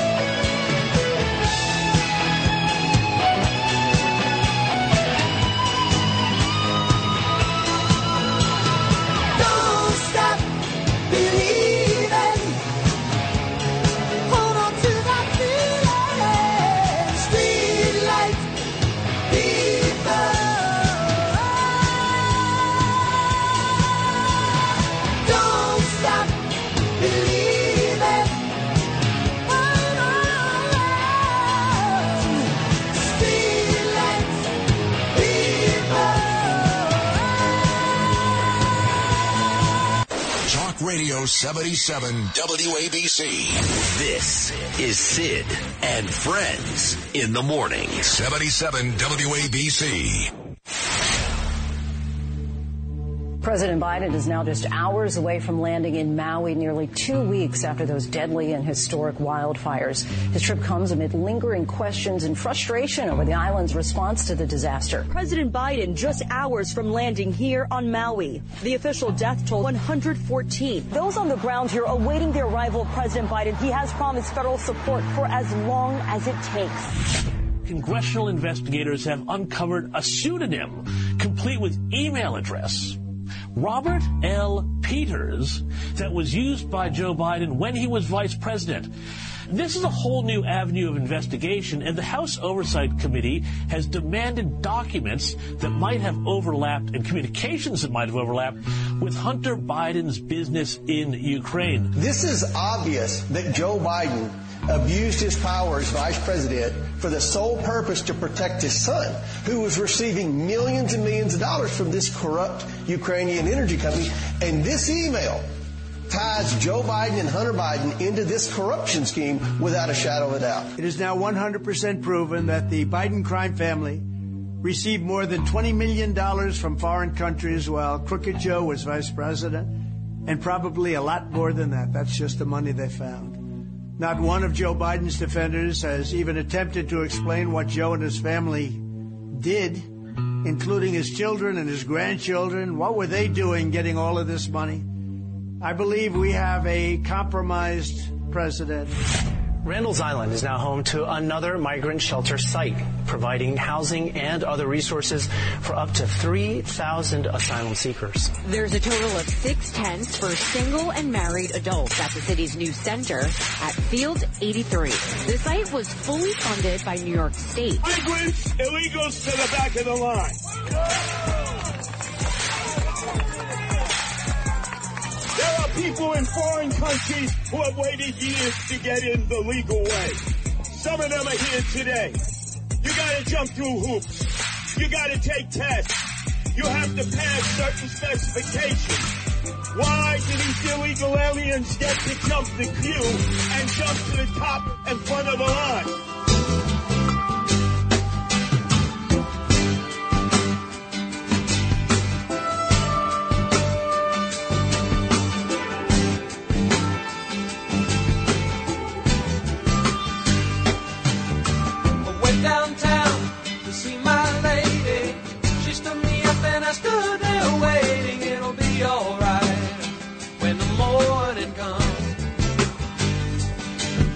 Now I'm up in the air with the rain in my hair. I got nowhere to go. I can go anywhere. It'll be alright when the morning comes.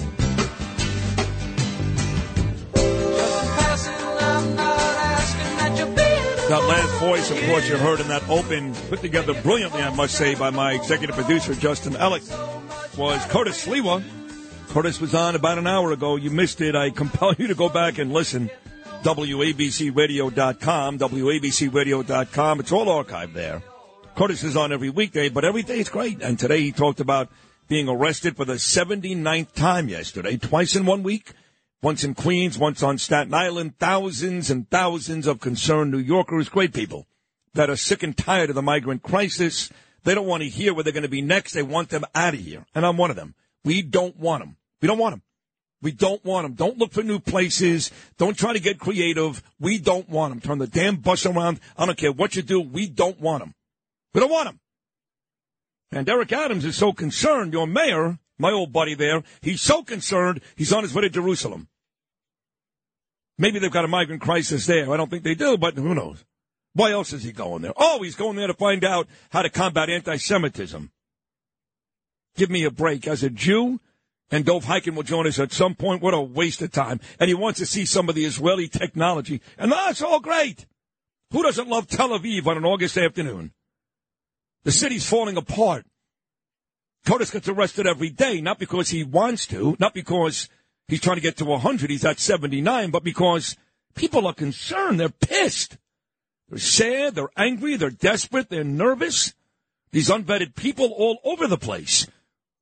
And this guy's on his way to Jerusalem. in Tel Aviv. And I got people all around him who are my friends too, because now a lot of Adam's friends are my friends. They are. And some of them kind of roll their eyes and don't say anything. I love those guys. They'll remain nameless. And some go out of the way to defend this guy, like Governor David Paterson. You know I love the governor. He, uh, for the most part, for the most part, is the closest thing to a common sense Democrat there is, except for this subject. He sounds like the rest of them, making excuses every step of the way and feels bad for the mayor. Are you kidding me, Dave? Stop. Stop. You want to be a sanctuary city? You want to welcome these people here like Adam did for the longest time? Now you're upset? Too late, bitch. Too late. I don't want to hear it. Do you? Look at Lou. He gave me a fist bump just now. He gave me a Bill Sims fist bump. Thank you, Lou. You wouldn't get it from Odell Beckham. You're right about that. Yeah, he may be an unvetted migrant himself, Odell. I don't know. Not from this world. I think he's from Louisiana. I don't know. He went to LSU. I don't know. You know, he the uh, wide receivers at LSU when he was there were him and Jarvis Landry. That's an unbelievable pair of wide receivers. Yeah, but um, maybe one human being combined. maybe. But we uh, we don't want to hear it anymore. Adams is um, on the way back. I got the long form Curtis uh, Sliwa thing here. I think I want to play it because, well, this one he um, he talks about the the protests on Staten Island once again yesterday. Scott LoBaido got arrested too. I like Scott LoBaido, artist, smart guy. I know they had a banner of Eric Adams holding the head, the severed head of Lady Liberty. Very reminiscent of what Kathy Griffin did with Donald Trump. But this, uh, in this case, it's apropos. And yesterday talked about the migrant prote- uh, protest. And, uh, you know, if you're legal, great. If not, get the hell out. Curtis Sliwa, cut number five. Migrants, illegals to the back of the line.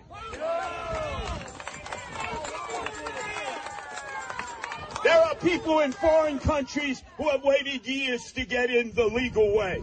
Some of them are here today. You got to jump through hoops. You got to take tests. You have to pass certain specifications. Why do these illegal aliens get to jump the queue and jump to the top and front of the line? Then he goes on uh, this next cut, and he talks about this, and he's right being a nonpartisan issue. I told you this two hours ago. Anecdotal, yes, but I speak to Democrats and Republicans both, and neither one uh, wants these people here. I got to be honest, they don't. Democrats, like I said, they've got homes, just like you and I. They've got family, they've got children, just like you and I. They have concerns, financial concerns, safety concerns, just like you and I. You know, I don't hate Democrats, the people. I mean, some are stupid. There's no question. My own family members sound like idiots. I still love them, but they sound like idiots. I don't hate Democrats per se. I hate Democrat politicians. Hate them. But the average person on the street, Democrat, pretty much has the same values that we've got. Pretty much. Not all of them, but a lot of them do. And they're not happy either. And Curtis makes that point right here in cut number six. Today, this is not Republican versus Democrat versus Independent. We're joined together at the hip in solidarity. It's us and we, not I and me. It's Americans versus those who would destroy the America that we know. And today I want you to join me in an act of civil disobedience. When I finish, we're going to block this street. You line up behind me, Scott LoBaido, and the others who know what civil disobedience is. Staten Island, we need to lead, and everybody else should follow. They want to take Fort Wadsworth. They want to take Fort Wadsworth. So uh, if you're interested in the potential for arrest number 80, and I told you that somebody put on my Instagram at rosenberg.sydney, at rosenberg.sydney, very early this morning. They want to be the one to throw the party. Forget about cousin Bruce Morrow, September 7th. They want to be the one to throw the party when Curtis gets to 100 arrests. And next Sunday could be number 80. It's called Occupy Gracie Mansion. Now, the mayor, on his way to Jerusalem today, he'll be in Tel Aviv on Wednesday, is set to come back to New York on Thursday. So the mayor will be here next weekend when, in fact, Curtis is putting together this next massive rally. Occupy Gracie Mansion comes your way Sunday at 2 p.m. Where? Gracie Mansion. And he did put this note at the bottom of this. It reads, politicians don't show up unless you are okay being arrested with us. So Curtis already planning out arrest number 80. That's big news coming up on Sunday. But before that, we got big news coming up Wednesday night. President Trump again today, remaining steadfast. I'll talk to his daughter-in-law, Lara, coming up in about uh, 25 minutes. But again, Trump remaining steadfast today in saying he will not participate in any of these debates, not just Wednesday, but any of these Republican primary debates. The first one does come your way from Milwaukee, Wisconsin, where the party will announce their candidate next summer. Wednesday night, Fox News. So, Justin, uh, Justin Ellick, who exactly will be participating?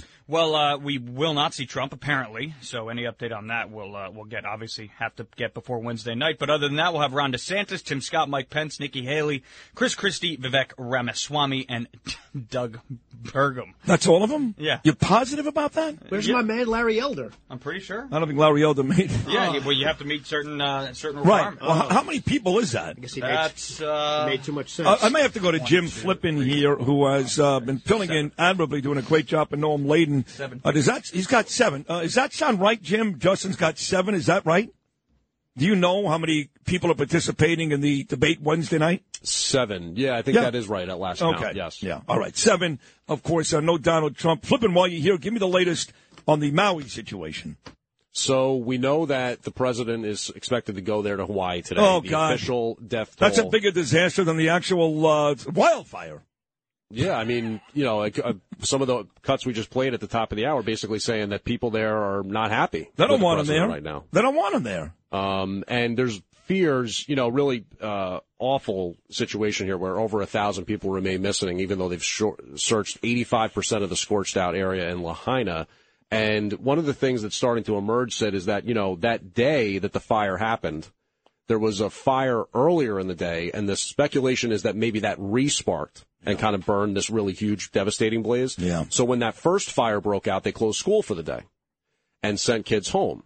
So the kids were at home oftentimes with their grand grandparents because you know people were working and stuff like that. yeah. And there's a, a really increasing fear that a number of kids might be among. Oh the, my God! really? this fire. Oh, I didn't hear this part. Jeez. And um, Ay, ay, ay. you know, Oh, uh, they're, God. they're going back and forth over whether or not they should have played the sirens. They should have played the siren. There's nothing to go Uh, back and forth. They should have done. I know it's usually for tsunamis, but this was a disaster. Yeah. Stupid. My God, that kid story. And some that. of the some of the journalists on the ground are saying basically, you know, they're doing their best with various with FEMA and FBI, uh, uh, not FBI, the um, Red Cross. Yeah. you know, people that are responding and getting supplies in the area, but people are also desperate for information. Of course, because the Right. cell phone towers are down, and know, they keep the media out. And as Tulsi Gabbard told me right on the show a couple days ago, they've been keeping the media out for the most part. Right.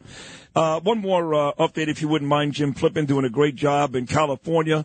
The uh, hurricane, which is now Tropical Storm Hilary, so bad it even set off an earthquake in California yesterday. What's the latest there? Yeah, well, I mean, geologists say that there's no link really between. Oh, the- there is no link. between the tropical Well, I'm, storm. I'm and saying the, there is one. Al Gore right. told me there is. So that He texted that's me. an inconvenient truth, then I guess. Um, oh, good one. Very good. But no, the, the tropical storm is now like a post-tropical storm cyclone, they're calling it, or something like that. I guess the sustained winds are down to around 30 or 35 miles per hour. Hmm. Um, still concerns over flash flooding. You know, a lot of these regions where the rain is falling, like Arizona, Nevada, Southern California, so dry most of the time, the ground is not like, you know, it doesn't handle water that well like that. right. So um, there are still some concerns with the flooding and stuff like that. Yeah, but as far as the earthquake, which is kind of crazy, that happened as they were getting ready for the storm to hit yesterday, 5.1 magnitude. D- You know, damage reported, I guess, but not no injuries. No injuries So- and no deaths, right. And aftershocks Yeah. are happening right now. So And Vegas had an unbelievable weekend. They're still coming. They're coming by the droves. They don't care about the rain. They're coming because you could stay uh, dry inside the casino. so Vegas, uh, despite these uh, harrowing weather reports, I know it's a state of emergency in in uh, Arizona and California. Vegas seems to be unbothered. When I get back, I met a gentleman this weekend who told me such a tragic story that it's been bothering me since Friday. And it turns out his family owns a big time restaurant in Broad Channel where me and Danielle will be going for the first time this Friday night. This is a heart wrenching, brutal story. I've got the details coming up.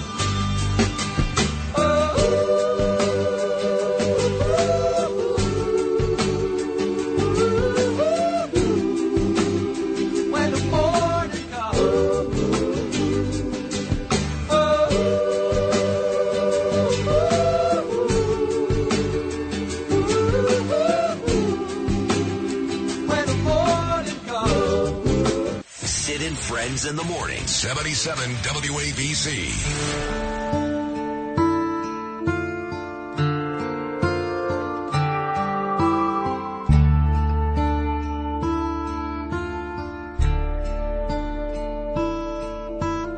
Lady,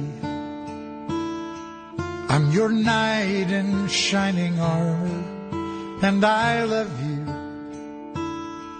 You have made me what I am, and I am yours.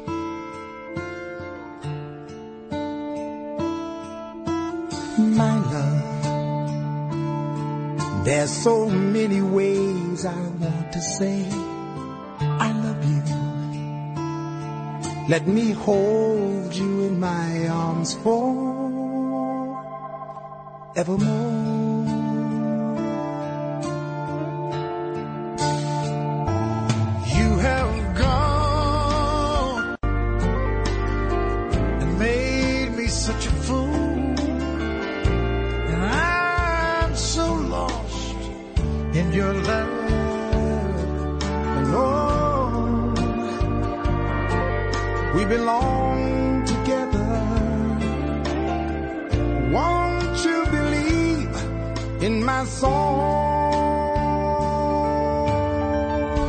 Classic lady Kenny Rogers. Kenny would have been 85 years old today. The late, great Kenny Rogers would have been 85. Talking about ladies, um, here's a tragic story, and, and I just, I've been thinking about this since Friday. So Friday night, Lou, I go to uh, Callie's.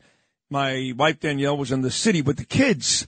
Gabe had to be at the allergist, and Ava had to be at the doctor. So I was alone, and it was a lovely night. One of those, uh, you know, little sweatshirt nights, and I walked over to Callie's, seven blocks away, and I sat outside. There was a, a band, uh, two guys, two older guys, and they were great. James Taylor, Rolling Stones, all the music I like. It was very nice.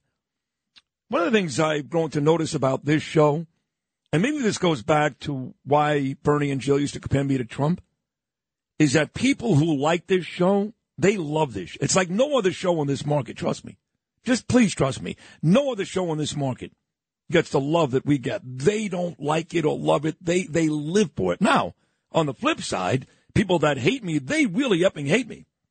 I mean, I see stuff on the internet every day, which is pretty unbelievable. But that's fine. That's, I guess, a Trump comparison. They love this show like they love no one. I don't care if it's Kerr, Carton. It doesn't matter. No one, no one gets what we get on both sides of the spectrum. So every now and then somebody will walk over to me and it'll put me in tears. Because I still find a lot of it surreal, even 25 years later. So I'm having dinner there on Friday, and a gentleman walks over, and his name is Marty Feeney. And he says, I had to come over. I don't want to bother you. I know you're having dinner, but I had to come over. He said, I'm just a huge, huge fan of your show. He said to me what a lot of people say. You don't even know what you do for people every morning. And I'm like, I, I really don't. I come in, I, I got a bunch of guys that are really talented that work alongside me. Uh, we cover a lot of stories and we do a lot of stuff like this, lifestyle stuff, but I don't. No, I don't. So thank you. No, you don't, you don't get it. And he said, listen, I want to invite you to my restaurant.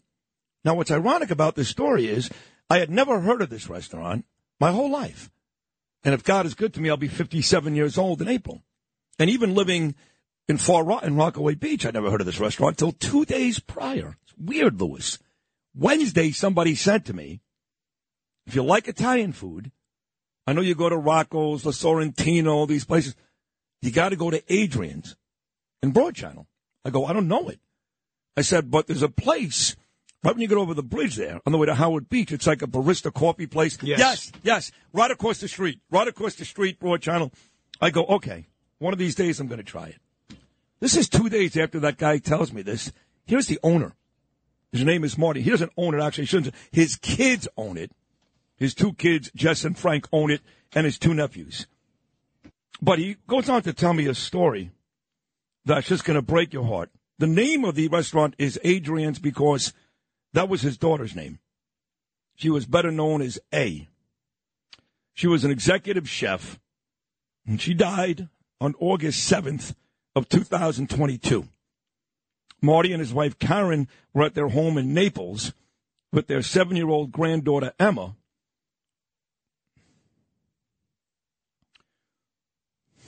When they received the worst call any parent can receive. Long story short, we made it home that evening, and all I can say is it was a double tragedy the way they were treated.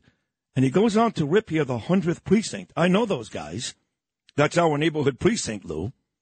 And I bet a lot of those guys, and they're great guys, but in this case, seemingly by Marty, they did not do the right thing.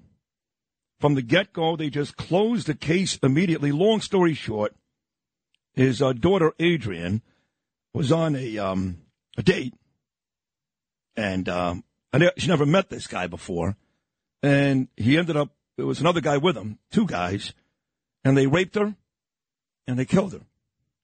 She did have drugs in her system, but seemingly a little too much, which probably goes to show that these guys must have done something to her before they raped her and killed her.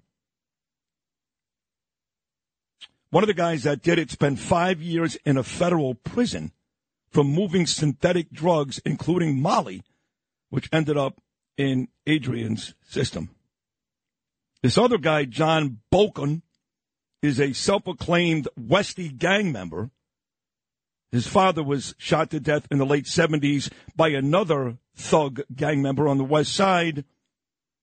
His uncles are all murderers, according to Marty. And the morning of his daughter's death, he's got video of Boken running up the road to Cross Bay Boulevard and getting into a car while Adrian laid on the floor dying for two hours.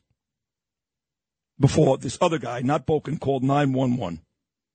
By that time, Boken was gone, never to be interviewed by the police. Oh, he says they didn't rape her. I'm sorry. He's listening right now. It did say in this initial message that they did. Regardless, uh, she was not raped. Okay. So let me correct that according to uh, Marty this morning. Regardless, it's a terrible tragedy, and he seems like a sweetheart and a wonderful guy and his wife. And uh, we're going to go to this restaurant on Friday, Danielle and I, because, A, it's a neighborhood restaurant, and we love frequenting those, as you do, Louis. We want to keep uh, the money, if we can, in our community. But Marty was a detective for a long time. He was a cop. And I've only heard Marty's side of the story, not the precinct. And again, those guys at that precinct, some of those guys are my friends. But what Marty is telling me, as a former detective and a cop himself, he should have been treated better. And his daughter, God rest her soul, certainly deserved better. I don't know where the case is now. They've found this scumbag Boken, this other scumbag, I don't know. But I would hope that the 100th precinct, if they're listening and they do every day, reopens this thing. And those guys that did this to Adrian, Marty and Karen's daughter, get what they deserve, which should be a heck of a lot worse than what Adrian got. Back after this. Boy, this is Sid and Friends in the Morning. 77 WABC.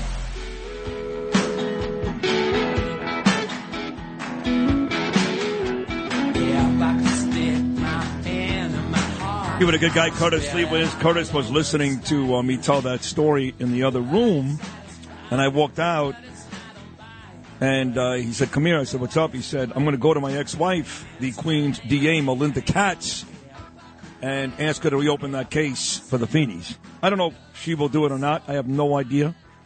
And again, a week ago today, I didn't even know who Marty Feeney or Adrian was. but hearing that story, the guy was a homicide detective. I mean, come on. You can't let that girl just lay there and die and do nothing about it. That's murder, in my opinion. So Curtis is um, going to go to Melinda, and he even threatened to not pay her child support, which would be nothing new, of course. on, on a serious note, that's what a good guy Curtis is. He, he, he cares, you know. So he's out there and he's banging the drum for all of us New Yorkers, whether it's Queens or Staten Island, or in a case like this, I'm going to call Melinda, see if he can help the, help the Feeneys out. And that's the real Curtis Sliwa. And that's why he should be mayor. And uh, I'm going to do everything I can to help him. So I guess I'm officially off the Adams band. I don't dislike Eric Adams. I don't. I don't dislike him. He's um he's been out with me a bunch of times. He, he to my son, I'll never forget how nice he's been to Gabriel because he's dyslexic, Eric, and my son is dyspraxic. They share a disability, not the same one, but and he couldn't have been nicer. Couldn't have been nicer. Very nice to Danielle, and we had some good conversations. I don't regret having any of them. I don't. I don't regret becoming friendly with the mayor. I don't. And I still wish the mayor the best of luck. I really do. But right now, he sucks. I don't want to hear it. I don't want to hear it. everybody else's fault. Well, it's the federal government. It's uh, uh Hochul. It's uh, it's it's it's the. Get it done. Just get it done. No one is in the mood for excuses. Nobody. Well, it's the last guy. It's the. He's got a thousand excuses. A thousand. I wish him well. I do. But right now, unless things change in a big way in this city, and I mean in a big way, where crime is still terrible, despite some of the numbers going down, I don't care. Nobody feels safe. And that may be perception. So what? Perception sometimes is a lot more real than reality. So no one feels safe in this city. Migrants all over the place. For rent signs everywhere. Sorry, Corey Selnick. It's a mess. Homeless, feces, just gross. Just absolutely gross. I get down to Wall Street. I get on that ferry, and every day I go on vacation. Every day because I get away from New York City. As soon as that ferry leaves the dock at Wall Street, I swear to God, it's like I go to Florida every day. And I go to a nice, beautiful community. No migrants, no homeless, no criminals, no pee on the street, no duty on the street. There's a beach two blocks away. Everybody loves each other. There's American flags everywhere. That's America. That's America. Not this mess. Curtis Sliwa for mayor.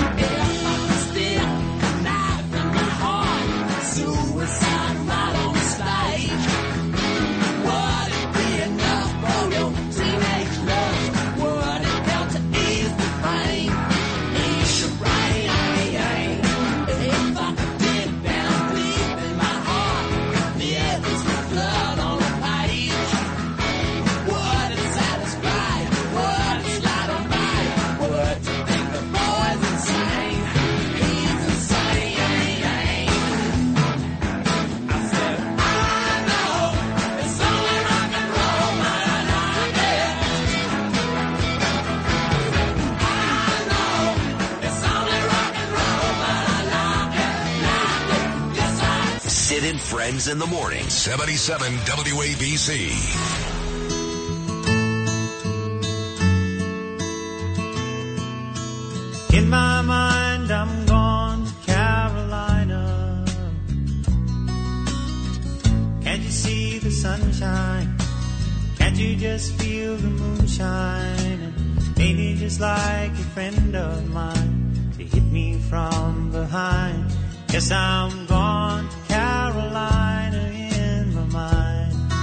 My favorite Trump is Lara Trump after Donald. She's on the show every two weeks. She's been just amazing to me. She has her own great podcast. It's really great. And she's on like a million other shows, you know. But none of them compared to us. And I'll tell you why. This song, for example, Carolina on My Mind, one of my favorites, James Taylor. I love James Taylor. Works so well for Lara because not only is she a North Carolina girl, but her little girl, Carolina, her daughter, turned four yesterday. And I can promise you she can do 100 radio shows today, and not one host will A, make mention of that, or B, play this James Taylor song, and that's why we're the best. Is that fair to say, Lara? Thank you. I love it.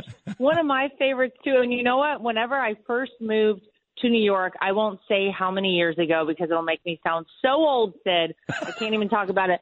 I played that song every time I would get on the F train to ride from Roosevelt Island into Manhattan because I was so homesick and it actually made me feel so much better. So I love that you played that this morning. Thank you in honor of my daughter. You're welcome. She's a beautiful little girl. Now, you, I forget, is it Wilmington? Where were you from again? Yes, Wilmington, North Yeah. Carolina. It's Yeah. my hometown, born and raised. Also home of Michael Jordan. Yes. And we both went to the same high school, though not at the same time, so don't get any ideas. I would say it anyway.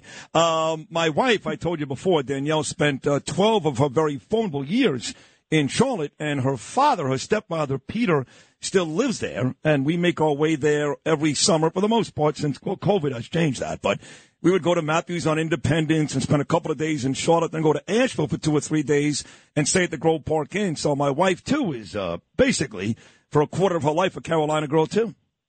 Love that. Amen to that. Good people down there. Oh, very good. People are leaving here and going there because, first of all, Yeah. it, it's green, it's plush, it's beautiful. They're real Americans. They they stand for what's right, like your father-in-law does. Although I am upset, I'm going to say it. I know why he's not going to be there Wednesday. It makes strategic sense. I know it does.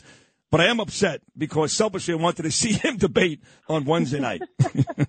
Well, there's nothing like a Donald Trump on a debate stage. I mean, you're you're never going to get primetime TV quite like that. I mean, I think some of the most historic moments in the 2016 campaign came when my father-in-law was on those debate stages, whether it was during the primaries, whether it was versus Hillary Clinton. I mean, he definitely makes for interesting TV against Joe Biden in 2020. But yeah, you're right. It strategically doesn't make sense for him to debate at this point. And the truth is, whenever you're talking about primaries, too, you know, these are people who are trying to prove why they should be president. And they, they tell you on the debate stage, here's what I would do as president of the United States. Here's how I would operate.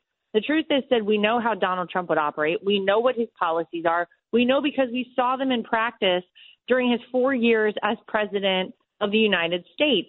He really has nothing to gain, truthfully, from from doing the debates. I think the only thing uh, that makes me sad is probably the same thing as you said. The entertainment value is going to Yep. go way down on that debate. Uh, but let's see what the the rest of the folks Oh, please. say. Not only the entertainment value, but I have to be honest, Lara, the thought of fat and stupid Chris Christie spending an hour just killing your father-in-law with nobody fighting him. DeSantis isn't going to fight for your father-in-law. Vivek and Tim Scott, they're not going to say anything. So I'm not even going to watch it because I can't stand to watch jealous, envious people take shots at Donald Trump, and he's not there to defend himself. Well, that's true, and and you know what we say in North Carolina. Speaking of about people like Chris Christie's, bless his heart. I mean, this is the most uh, sad case of sour grapes I've ever seen. Ever. This is a guy who was a failed governor of the state of New Jersey, failed one time running against Donald Trump in 2016, failed to become his vice presidential uh, running mate in 2016, and has never gotten over it. I'm fairly certain that somebody is funding Chris Christie in this whole thing because I don't know anyone backing him that actually thinks this guy's got a shot at becoming president of the United States. It's pretty clear he's in there to bash Donald Trump. So you're probably right about what his plans are for the debate on Thursday. I mean, the issue becomes you say it's pretty clear that he's got no chance. Uh, I know you saw this this morning, Lara, the new CBS poll. Vivek is in third with 7%. Ron DeSantis is in second with 16%.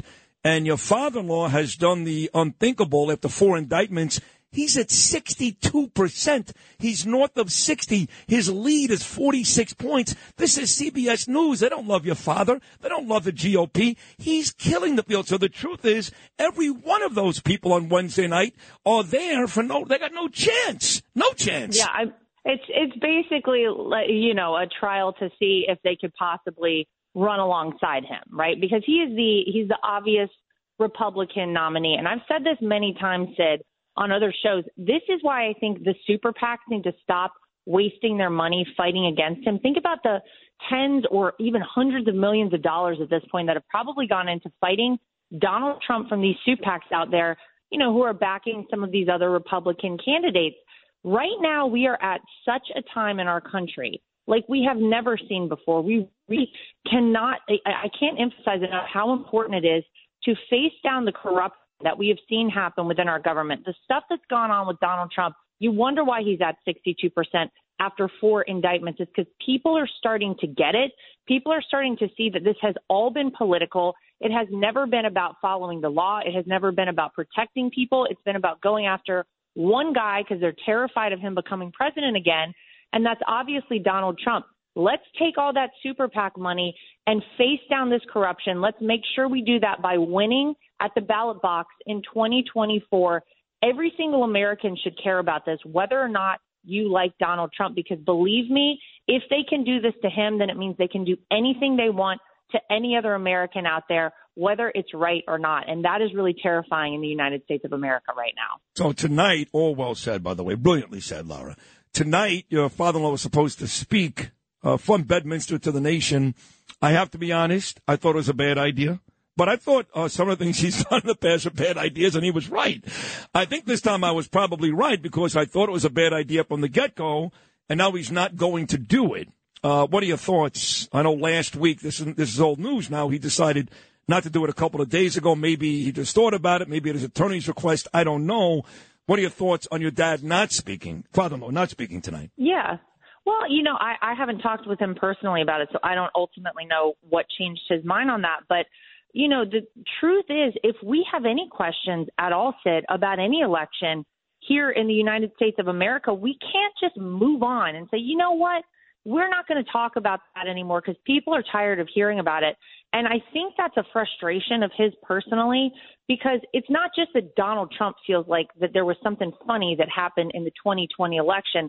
I would add, I guess that probably 75 million Americans join him in that frustration and that feeling. And man, that is a bad spot for us to find ourselves here in in this country because if we cannot ensure that we have free and fair elections, then we're no better off than these communist third world countries. And so he has from the very beginning tried to figure out exactly what happened in that election to put people's minds at ease, to to make people confident again in our country and in our elections and the process here in America. So for whatever reason, he did decide not to do his, his speech from Bedminster tonight. But I do think we need to figure out exactly what happened. We can't just let this die and, and fall by the wayside. Because I'll tell you what, you go out there and you talk to people on the streets, and I, I talk to people all the time, average people all across this country, and the one concern they have as we head towards November of 2024 is how do we know that every legal vote will be counted? How do we know that there's not going to be any more funny? I, I, I, get the same thing. I swear to God. Just the other night, a good friend of mine, I'm going to vote for Donald, but how do I know my vote is going to count? I go, what do you mean? Right. Of course it's going to, but she's right. I mean, and, and, the other thing is, they hold your father's feet to the fire, your father-in-law. And, and, and wait a second. Didn't Stacey Abrams do the same thing when she lost to Kemp in Georgia? Didn't Hillary Clinton do the same thing when she lost to Donald Trump? So again, this is it's like a broken record. For the millionth time, it's okay for Democrats to question election results, but when your father-in-law does it, give him the electric chair.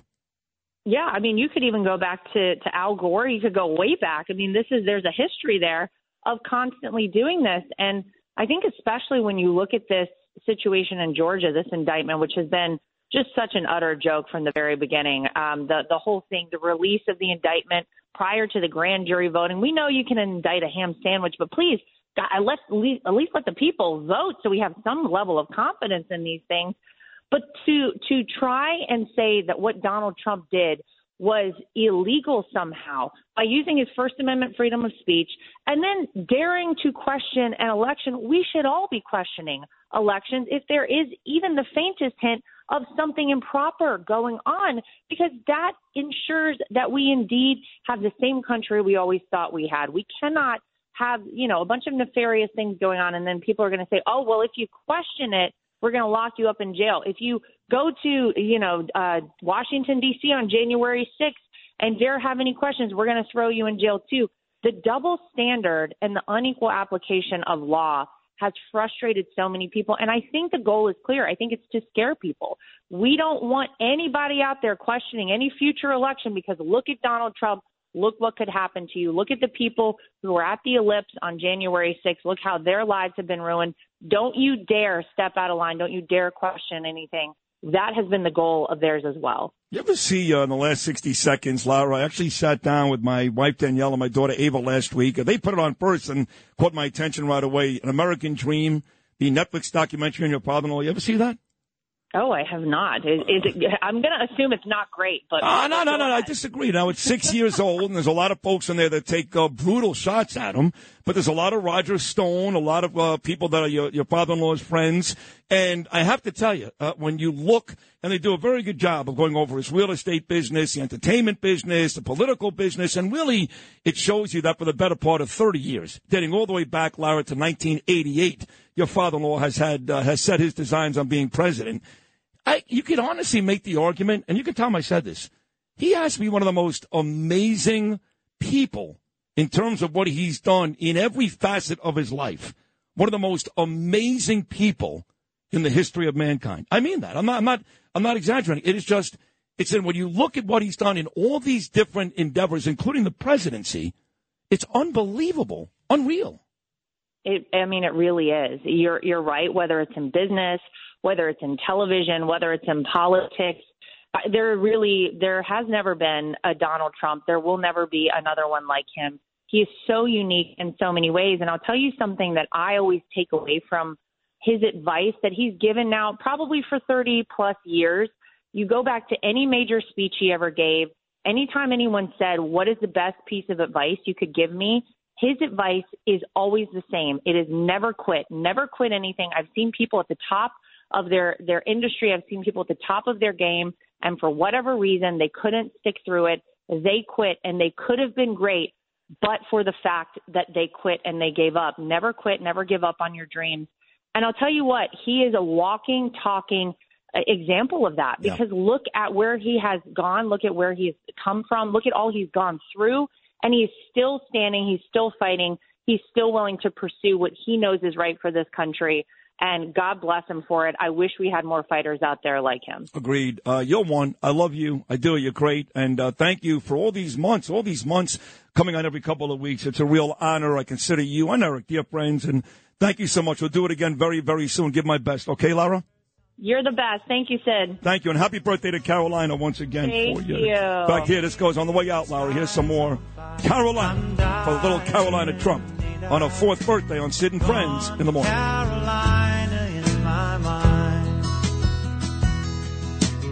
In my mind, I'm gone to Carolina. Can't you see the sunshine? Can't you just feel the moonshine? Ain't it just like a friend of mine to hit me from behind?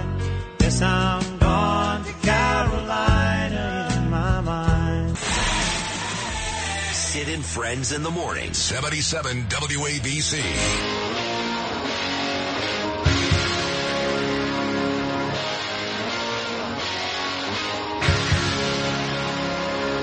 I never meant to be so bad to you. One thing I said that I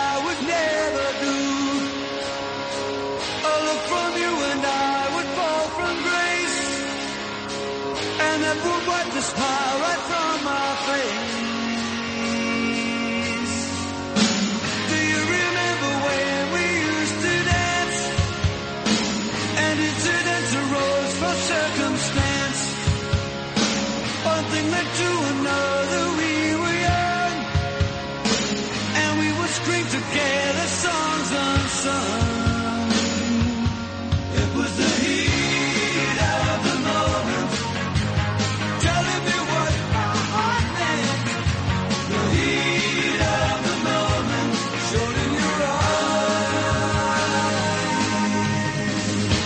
Laser for you, 9-11 on your Monday morning. Been a great, great, great show. Jim Kerr, Hall of Fame rock and roll DJ Q104.3, actually called in at 645 during his own show. He picked a long journey song, Don't Stop Believing. And he called in to talk about yesterday being National Radio Day. And I love Jim Kerr, one of the greatest DJs ever. And then we spoke to Curtis Sliwa, fresh off his 79th arrest. He was tremendous as always. Rich Lowry, and moments ago, Lara Trump, as her father-in-law gets set to watch, like the rest of us, this debate on Wednesday with a bunch of fat losers. None of which have a chance of uh, winning. Nobody. None of them. Not Vivek, not Christie, not DeSantis, not Tim, not Nikki, none of them. Losers. But uh, one of them may turn out to be Trump's running mate. We'll see. So uh, Curtis told me that uh, if you want uh, arrest number 80, it may be this Sunday. He was arrested twice last week, Queens and Staten Island, for doing what we all should be doing. And that is telling the mayor, we don't want migrants here. We don't want them. We don't, we're not looking for better places. We're not, we don't want them. Get them out. Get them out. So Sunday, it's occupied Gracie Mansion. Sunday at 2 o'clock in the afternoon. The mayor is on his way to Israel now. God knows nothing's going on here. Good time to go to Israel. He, uh, Curtis says politicians don't show up unless you plan on being arrested with us. And he was out there. He got arrested. LoBaido got arrested. And it's twice in four days, but we've had enough. We've had enough. These unvetted people, and they're coming in by the thousands, and everybody's got an excuse. Every Democrat has an excuse. Marcus Molinaro uh, just won election to the 19th congressional district. Marc has been a friend of this show for years, dating back to when he ran against Andrew Cuomo for governor back in 2018. He's back today. Marc Molinaro, how are you, buddy? I'm great. Glad to be back. How are you? I'm uh, I'm fantastic. You sound nice. fired up. You sound fired up. I've been fired up, and I am fired up because I'm pissed off, and I've had enough. I've, you know, Eric Adams tells us, "Well, what do you want from me?" Well, well, Eric, you told everybody we're a sanctuary city. You told these people, "Come, come to us. We're going to take very good care of you," and you took great care of them. Four-star hotels. There were homeless Americans sleeping on the bench, even some veterans on the street. But you told these people, "Come on, baby, we got you." Now he's had enough. Well, it's too late. And this is the issue with this country. Guys like Abbott and DeSantis said, get out. But no, these Democrat mayors and governors wanted these people. Now they're complaining. Marc, you can't have it both ways. No, you can't. And, and listen, it's virtue signaling at its worst. Uh, the city said, "Welcome to New York," and then all of a sudden, uh, you you had thousands upon thousands of individuals brought to New York. And, and don't don't be mistaken. It's not just states that are doing it. The federal government's doing it as well. And now, because of failure of leadership by the president, the mayor, and the governor of New York, they're outsourcing the problem to counties and communities upstate. Now, this has happened in the past, by the way. New York City has taken homeless or individuals they don't want to see on on the streets, and they put them on buses and ship them to upstate New York. But it's never happened like this, where the city has organized this action. I mean, they're transporting people to motels and hotels in upstate New York, no authority to do so, no care for for any vetting, no concern for any of the any of the families, and they're and they're putting them in places, frankly, they don't know anything about. And the communities don't know anything, eh, don't have the resources to provide assistance. Well, it's funny you say point- that. It's funny you say that because just last week, Governor Hochul even said she was criticizing Adams, and she said, "Do you?" Yeah, she said, "Do you think putting people on buses to upstate New York?" Now, Marc, I know you know this. My mother Naomi, she spends half the year in Florida and uh, in Kauneonga Lake, which uh, which My obviously district. She's a constituent. Yes, she shares White Lake. She's six miles outside of Monticello. She is a constituent. She loves you, Marc Molinaro, dating back to when you ran for governor. And she's pissed because Swan Lake, Monticello, right there by the Sullivan County Community College, they're sending folks up there. And how many other areas up there are they sending them to? Well, you have hotels and motels uh, in counties even further north. But don't don't be misled. Now, listen, I, I I'll give the governor credit. She's finally come around, but only because of a of lawsuit. She was sued. The state of New York sued, and her response was the city's doing a bad job. For months, Republican and Democrat members of Congress, certainly in the Hudson Valley upstate, have been saying. I think you had Mike Lawler on. I'll even to his credit, Pat Ryan said so early on. We, we've we've said the governor should have declared a state of emergency, should have deployed resources, should have engaged early, and should have pushed put pressure on the president. But nobody wanted the Democrats didn't want to take issue with the president. They didn't want to put him in a bind.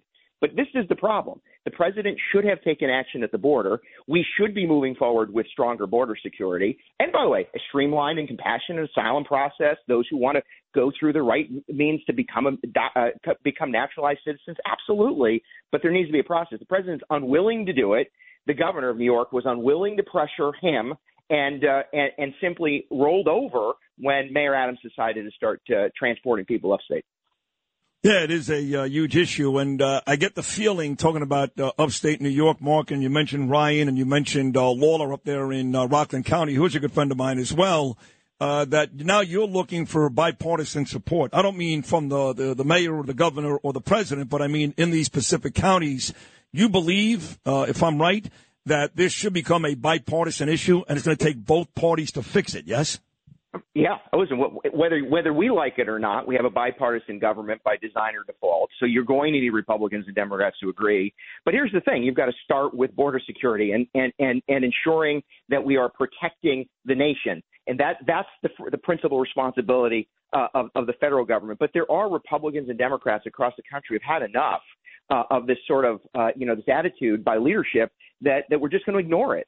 And upstate, you know, listen, we, we've had counties that Republican and Democrat that took executive action. They they declared states of emergency to prohibit placement of migrants in hotels and motels. And I want to get to that one second. But then you had Democrat county executives and county leaders that were open to it. Now suddenly they see the problem and they're taking the same action.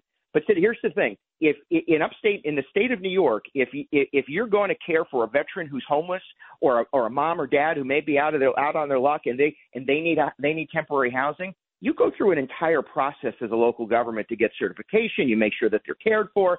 The city of New York and the state's allowing them to simply circumvent that. And in some places, we saw in Rensselaer County people being displaced, homeless lo- local individuals with housing insecurity being Yep. being displaced. Yep.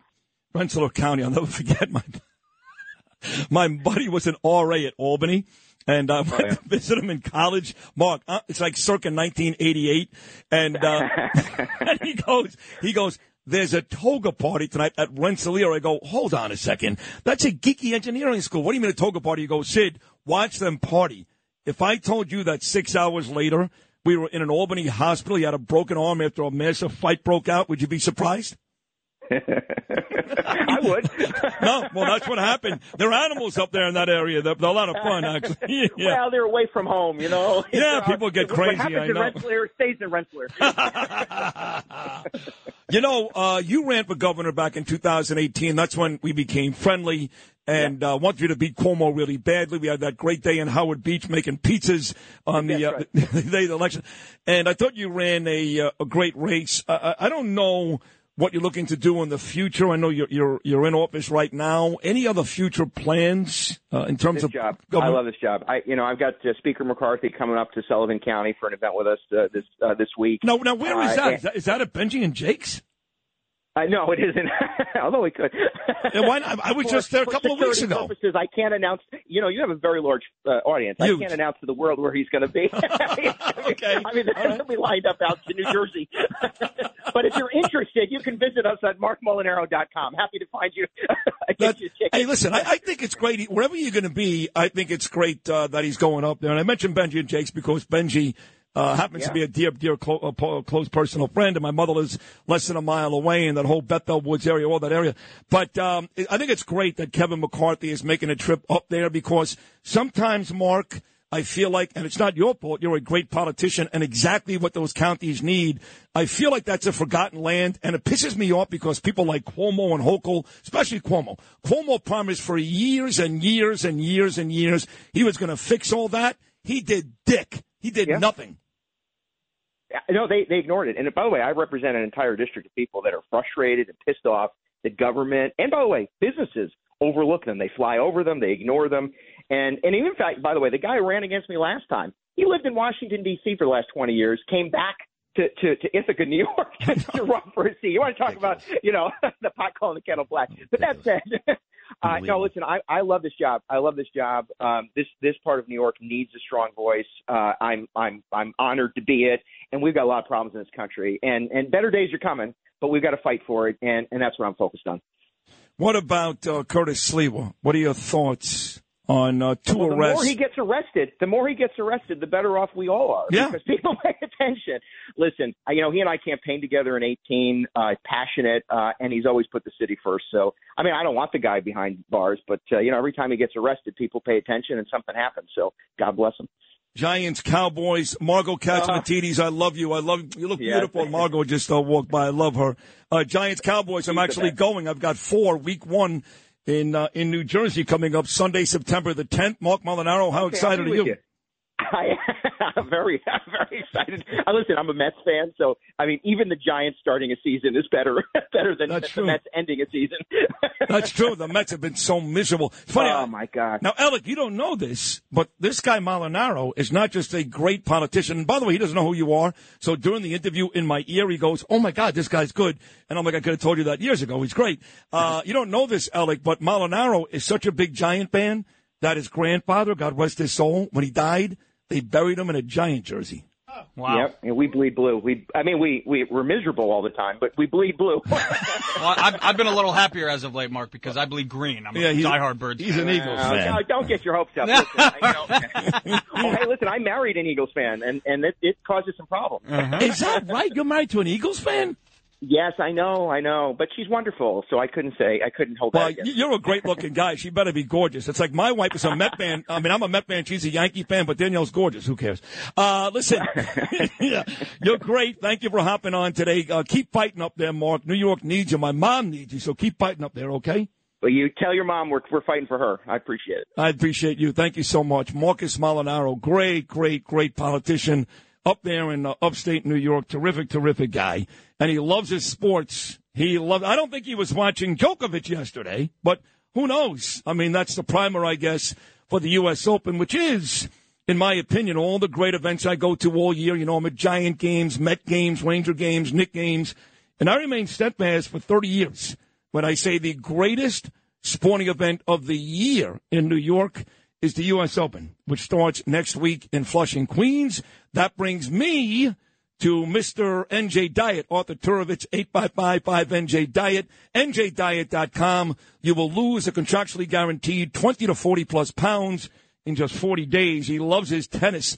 Good morning, Arthur. How are you, pal?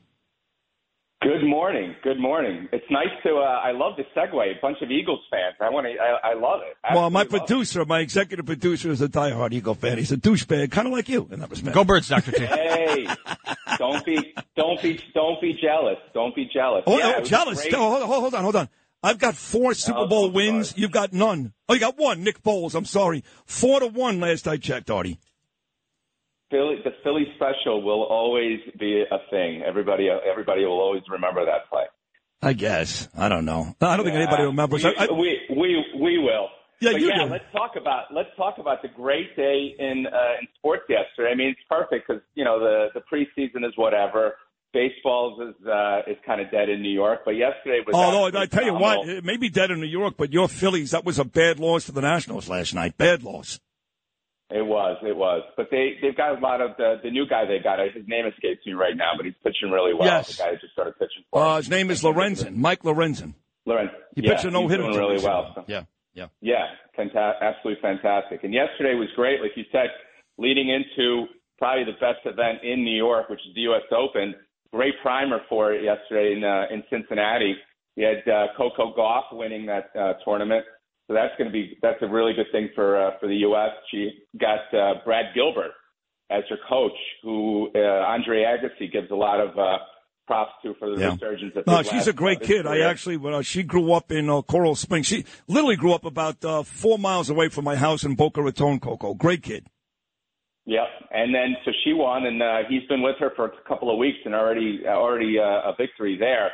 But I mean, the nightcap was unbelievable. It was uh, Djokovic and Alcaraz, four hours almost, the longest non uh, the longest non-major match I think in tennis history, and it really felt like four hours of of Hagler Hearns around one. It was just hail makers back and forth. After the first uh, set, Djokovic was barely standing. It looked like he was dead on his feet. Managed to win the second set in a tie break, and then manages to win the match. And it really felt. I don't know if you're a Wire fan, but I remember it towards the end of the Wire. You had that Marlowe scene where he says, "My name is my name." Yeah, and that's what yeah. it really, really felt like. at the end where he was just putting his foot down and saying, you know, I'm not done yet, and uh, I'm gonna, I'm here to, I'm still here, and I'm gonna still be kicking butt for a number of years. It was really phenomenal. Wow. I cannot wait. Yeah, I can't wait for the U.S. Open. I'm going this week for the practice sessions, and then uh, got a few a few nights that I'm going to uh, week one and then week two. I absolutely love it. I think it's a great, great. I do too. I know that you love it too. Uh, yeah, no, I love it. I'll be out there as well. In the past, Pat McEnroe got me tickets. Now the chefs are the guys that get me the tickets, but I'll be out there too. And it's good to hear that about Joker. You know, had that tough loss, of course, at um. Such a name dropper. You're such a name dropper. Everybody did this one and that one. All you do. It's true. Every what morning. can I tell you? It's true. There you go. It's- I, I wish I was lying, but I'm not. Um, although you know, you can uh, certainly give me some of your tickets. I'll take them. You know, yeah. I'm, I'm sure you got I- good I seats. no. I'm begging the radio stations for tickets. I'm going to. I'm going to the. I'm going to your bosses. Yeah. love it. Former, I, I, go- I run to your bosses, former and current, and beg for tickets. So I don't know what you're talking about. go, go. You know, we should. T- you know what, Sid? We should team up. We should say, listen, we both need tickets, and we'll get better seats. Me and you, we'll go together. We'll go see people, and we'll name drop the next day. It'll be great. I think it's a great idea. And uh, in all seriousness, I'm looking forward to seeing there. It is a great, great event. Thank you for recapping what happened yesterday. Now I kind of wish I did see it. I didn't, of course, which I did admit to you yesterday, but I wish I did. That is Arthur Turovitz here every Monday. Folks, lose a contractually guaranteed 20 or 40 plus pounds in only 40 days. Do it with NJ Diet. Find them at njdiet.com, 855-5NJ-DIET. When we get back, the mayor is on his way to Israel. But I'm going to talk to a guy that's in Israel all the time. He's an Orthodox Jew who spent the better part of four decades as a big time politician in Borough Park, Brooklyn. Is he impressed that the mayor is going to fight anti Semitism? Or is he like me, which is, it's a joke?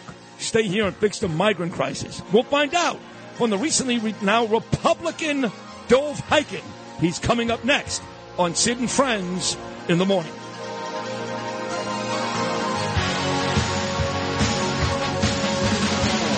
When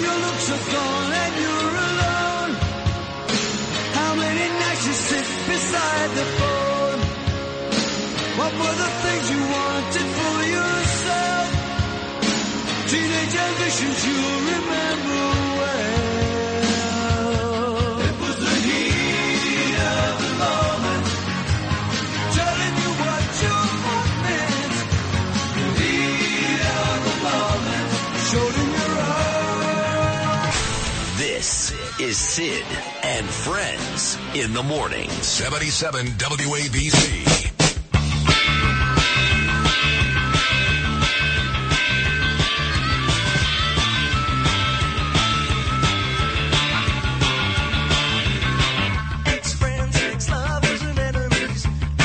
So, for all my friends in New York, including Heshe Orgenbaum, the man that spends the most time in Israel, the person that spends the most time in Israel is Dov Hikind.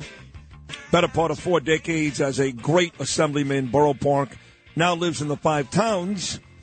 But uh, every time I talk to him, he's in Jerusalem. I mean, every time. In fact, he may be there now, though I doubt it. The mayor is on his way to Israel, and I wanted to get Dov Hikind's thoughts on how the mayor is doing in his battle to combat anti Semitism, please, and if he thinks this is the right time to do it.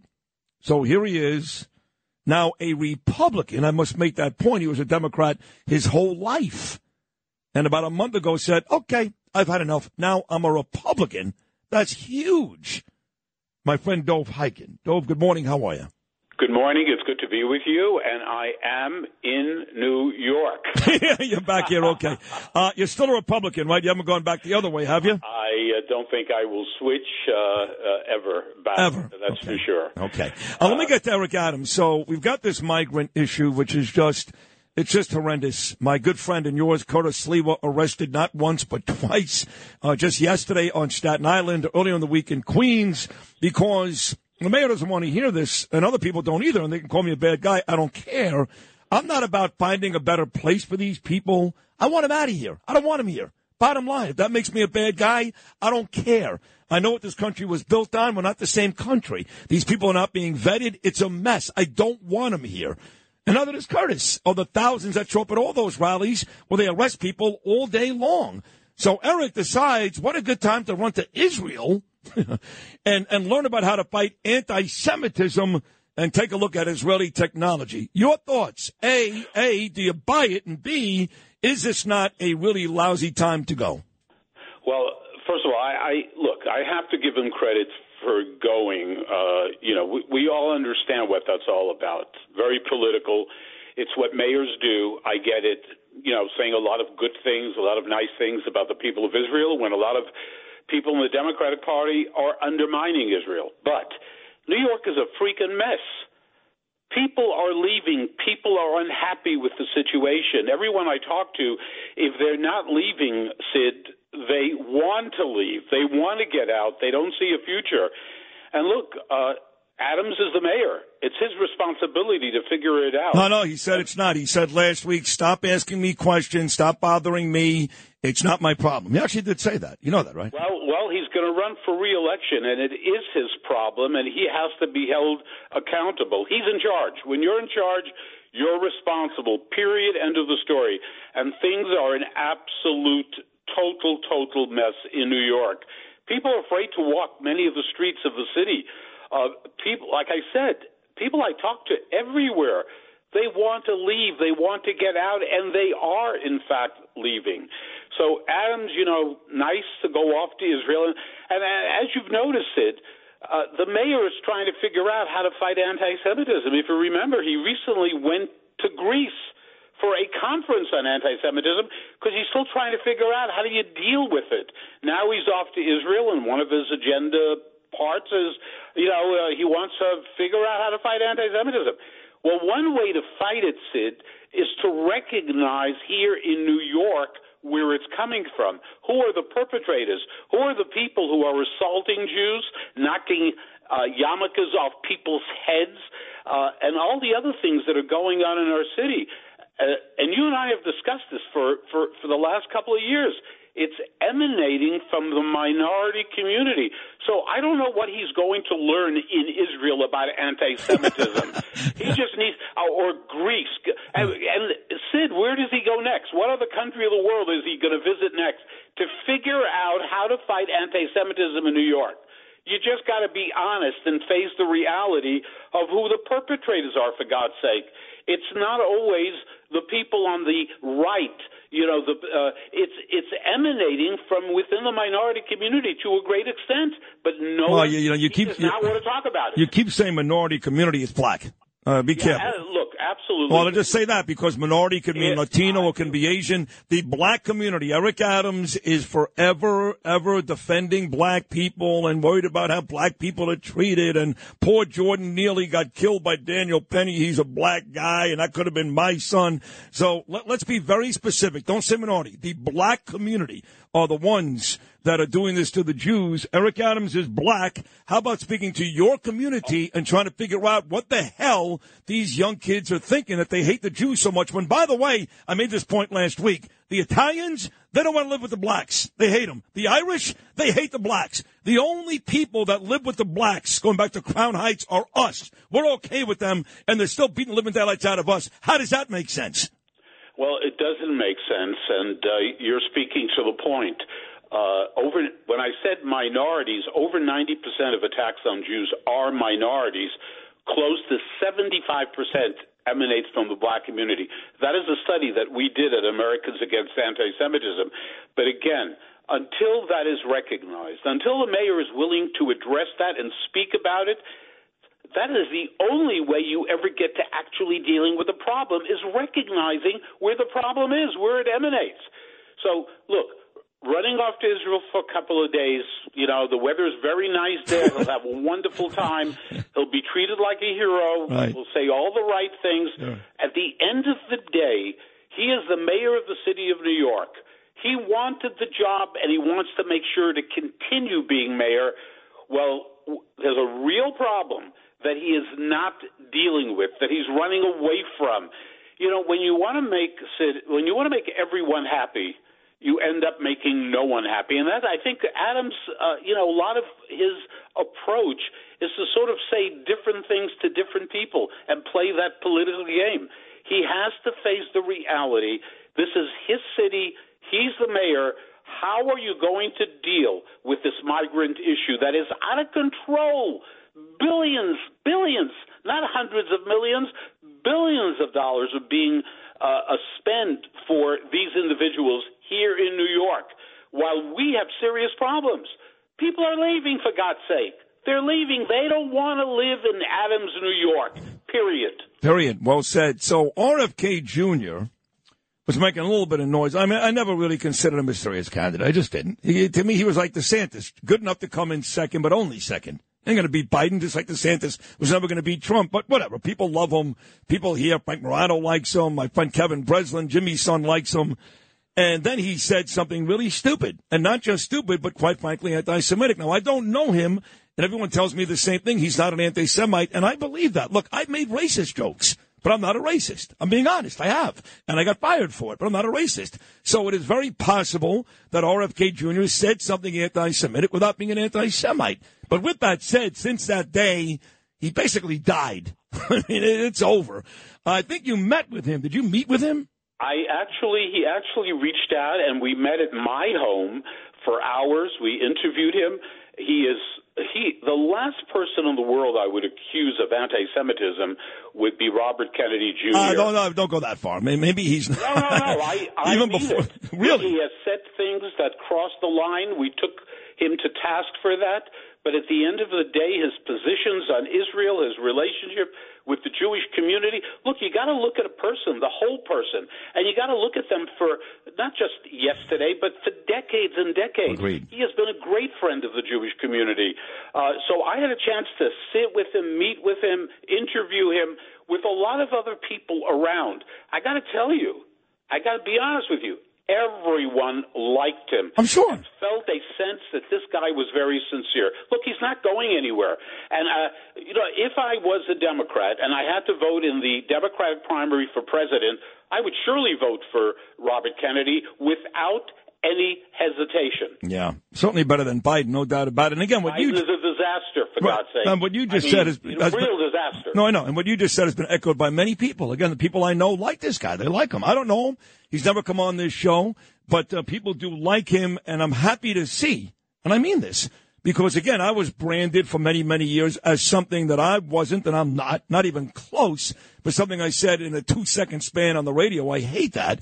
People get canceled, and so I'm happy to hear that people uh, do like him and moved on from that, and I do wish him the best of luck. He's got no chance, but I wish him the best of luck. All right. Absolutely. Uh, by the way, what you are, by the way, is an absolute mensch. You treat people with total decency, regardless of who they are and what they are. You don't look at any of it. I look. I know you. I know your heart, your soul, and you are just a mensch, Wow. which is the ultimate compliment. Look who's talking. I appreciate that, but if there's a mention to you, I love you to pieces. Thank you for coming on today, Dov. I really mean it. You're always terrific, and we'll talk again very, very soon. Thank you so Thanks much. Thanks for having me, Sid. I love you, Dov. Thanks.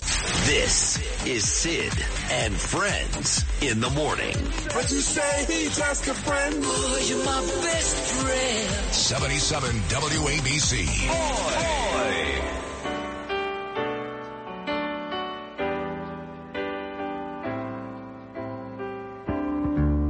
I can't remember when you weren't there, when I didn't care for anyone but you. I swear we've been through everything there is. Can't imagine anything we've missed. Can't imagine anything the two of us can't do through the years. You've never let me down. You've turned my life around. The sweetest days I've found, I've found with you through the years. I've never been afraid. I've loved the life we've made, and I'm so glad I stayed Right here with you through the great song, Kenny Rogers. Happy birthday, Kenny. The late great Kenny Rogers would have been 85 years old today. Kenny Rogers for the years. So my friend Jimmy Capsalis just dropped off the latest copy that will be in tomorrow's New York Post. And uh, John Catsimatidis, uh, I love when he does this. I can't thank him enough. Did see Margo this morning stop by the studios looking beautiful as always. John and Margo and Chad, thank you for doing this, especially John. So uh, about once a month, they put Sid and Friends in the morning in the New York Post. New York's number one Nielsen-rated news talk morning show. It's a nice picture of me, and then 18 of my friends, and I rotate these people. The only folks that stay, they stay, are President Trump, John Catsimatidis, Bill O'Reilly, Peter King, Curtis Sliwa, my mother, the judge, Bo Dietl, Tacopina, now Lara, she doesn't move, Trump, and uh, my three guys, Alec, Noam, and Lewis. So there are five people out, and for the first time since we've started running this ad, which is a long time now, well, at least months, Mayor Eric Adams is out. I actually take a black pen and X out the faces of the people that I want to replace, and Adams is out. That, uh, that tells you a lot. Yeah, listen, uh, it ran its course, man. Ran its course. He go, as uh, Hawk Harrelson would say for the White Sox. He go. He go. So now we need five new people to uh, fill in here. Yeah. And we've, we're considering putting both Giuliani's back because Andrew is on every Friday now. Yes. And, uh, you know, I love Rudy. And last time we took Rudy out and Rudy started to cry. Right. So you can't have that. Well. he, has got enough problems. Right. He's now. indicted now. He's, he, who knows what? He doesn't have no money. He's Yeah. Begging Trump for money, which is I humiliating. mean, that'll really break his heart, though. Maybe the next time we need him on the air and he's not calling, we threaten to take him off the Right, page, and that's right, when he'll start calling again. It's a good point. He Yeah. gets he, get, he gets worried and Kind of like ransom, we can use this. Yes. Yeah. Ru- we'll put Rudy back. We'll put him Rudy. back. Call him. put, him back. back on. Norman Seabrook checks in. He says, Brother, you've got my wife Susan in tears with the song Through the Years. It's a lovely song. I know. I've been to so many parties where people die or, or even nice events where they play that. And it usually is a tearjerker. That was very slick out of Norman there, trying to get on the post ad. Yeah, maybe that's what he's trying to do there, right? Text, texting you at the right time. Yeah. you know what? Let's put Norman on.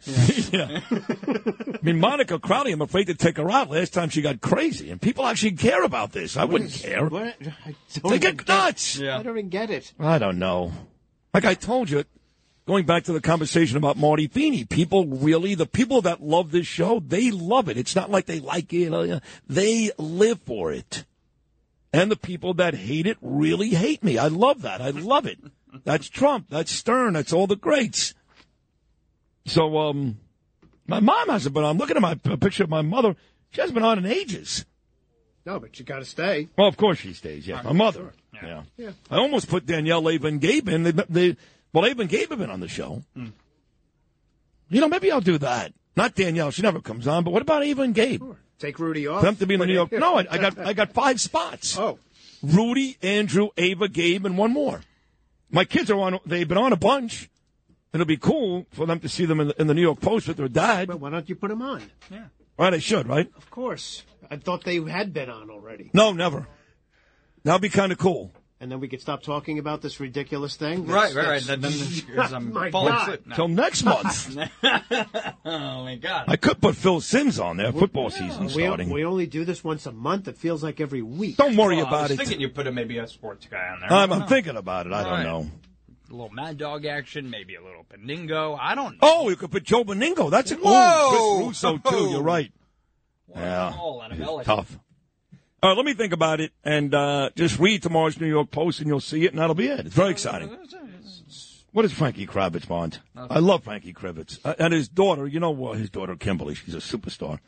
He just sent me a song, Donna Summer and Kenny Rogers, medley from the Grammys back in 1980. Are you familiar with this, Lewis? No, because I didn't. But he loves Donna Summer. Okay. He's a jeweler in Staten Island. He's a very handsome guy. And he loves Donna Summer. He's one of those guys who refuses to believe she's dead. I don't think she's dead either. There you go. So- You're another guy. Right. So we'll come back, maybe play like that maybe play that song and call it a day right after this. You've taught me everything I know. Can't imagine needing someone so. But through the years, it seems to me I need you more and more. Through the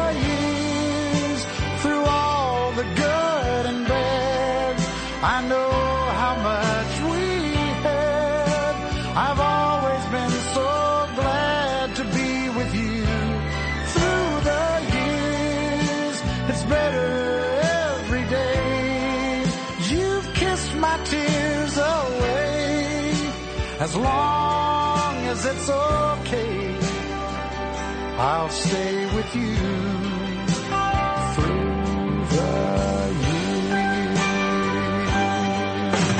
If you had an accident, trust Gabo Law, personal injury and medical malpractice attorneys with decades of experience who will provide the attention you deserve and deliver the best possible results in the shortest amount of time. Gabo Law has recovered millions for their clients and they will be able to help you. But don't take our word for it. Read their five-star reviews from former clients on Google, Avvo, and Facebook. Call Gabo Law today. 800-560-0214 for a free consultation or email them at info at gabolaw.com. That's G-A-B-O law.com. Gabo Law, where winning is no accident.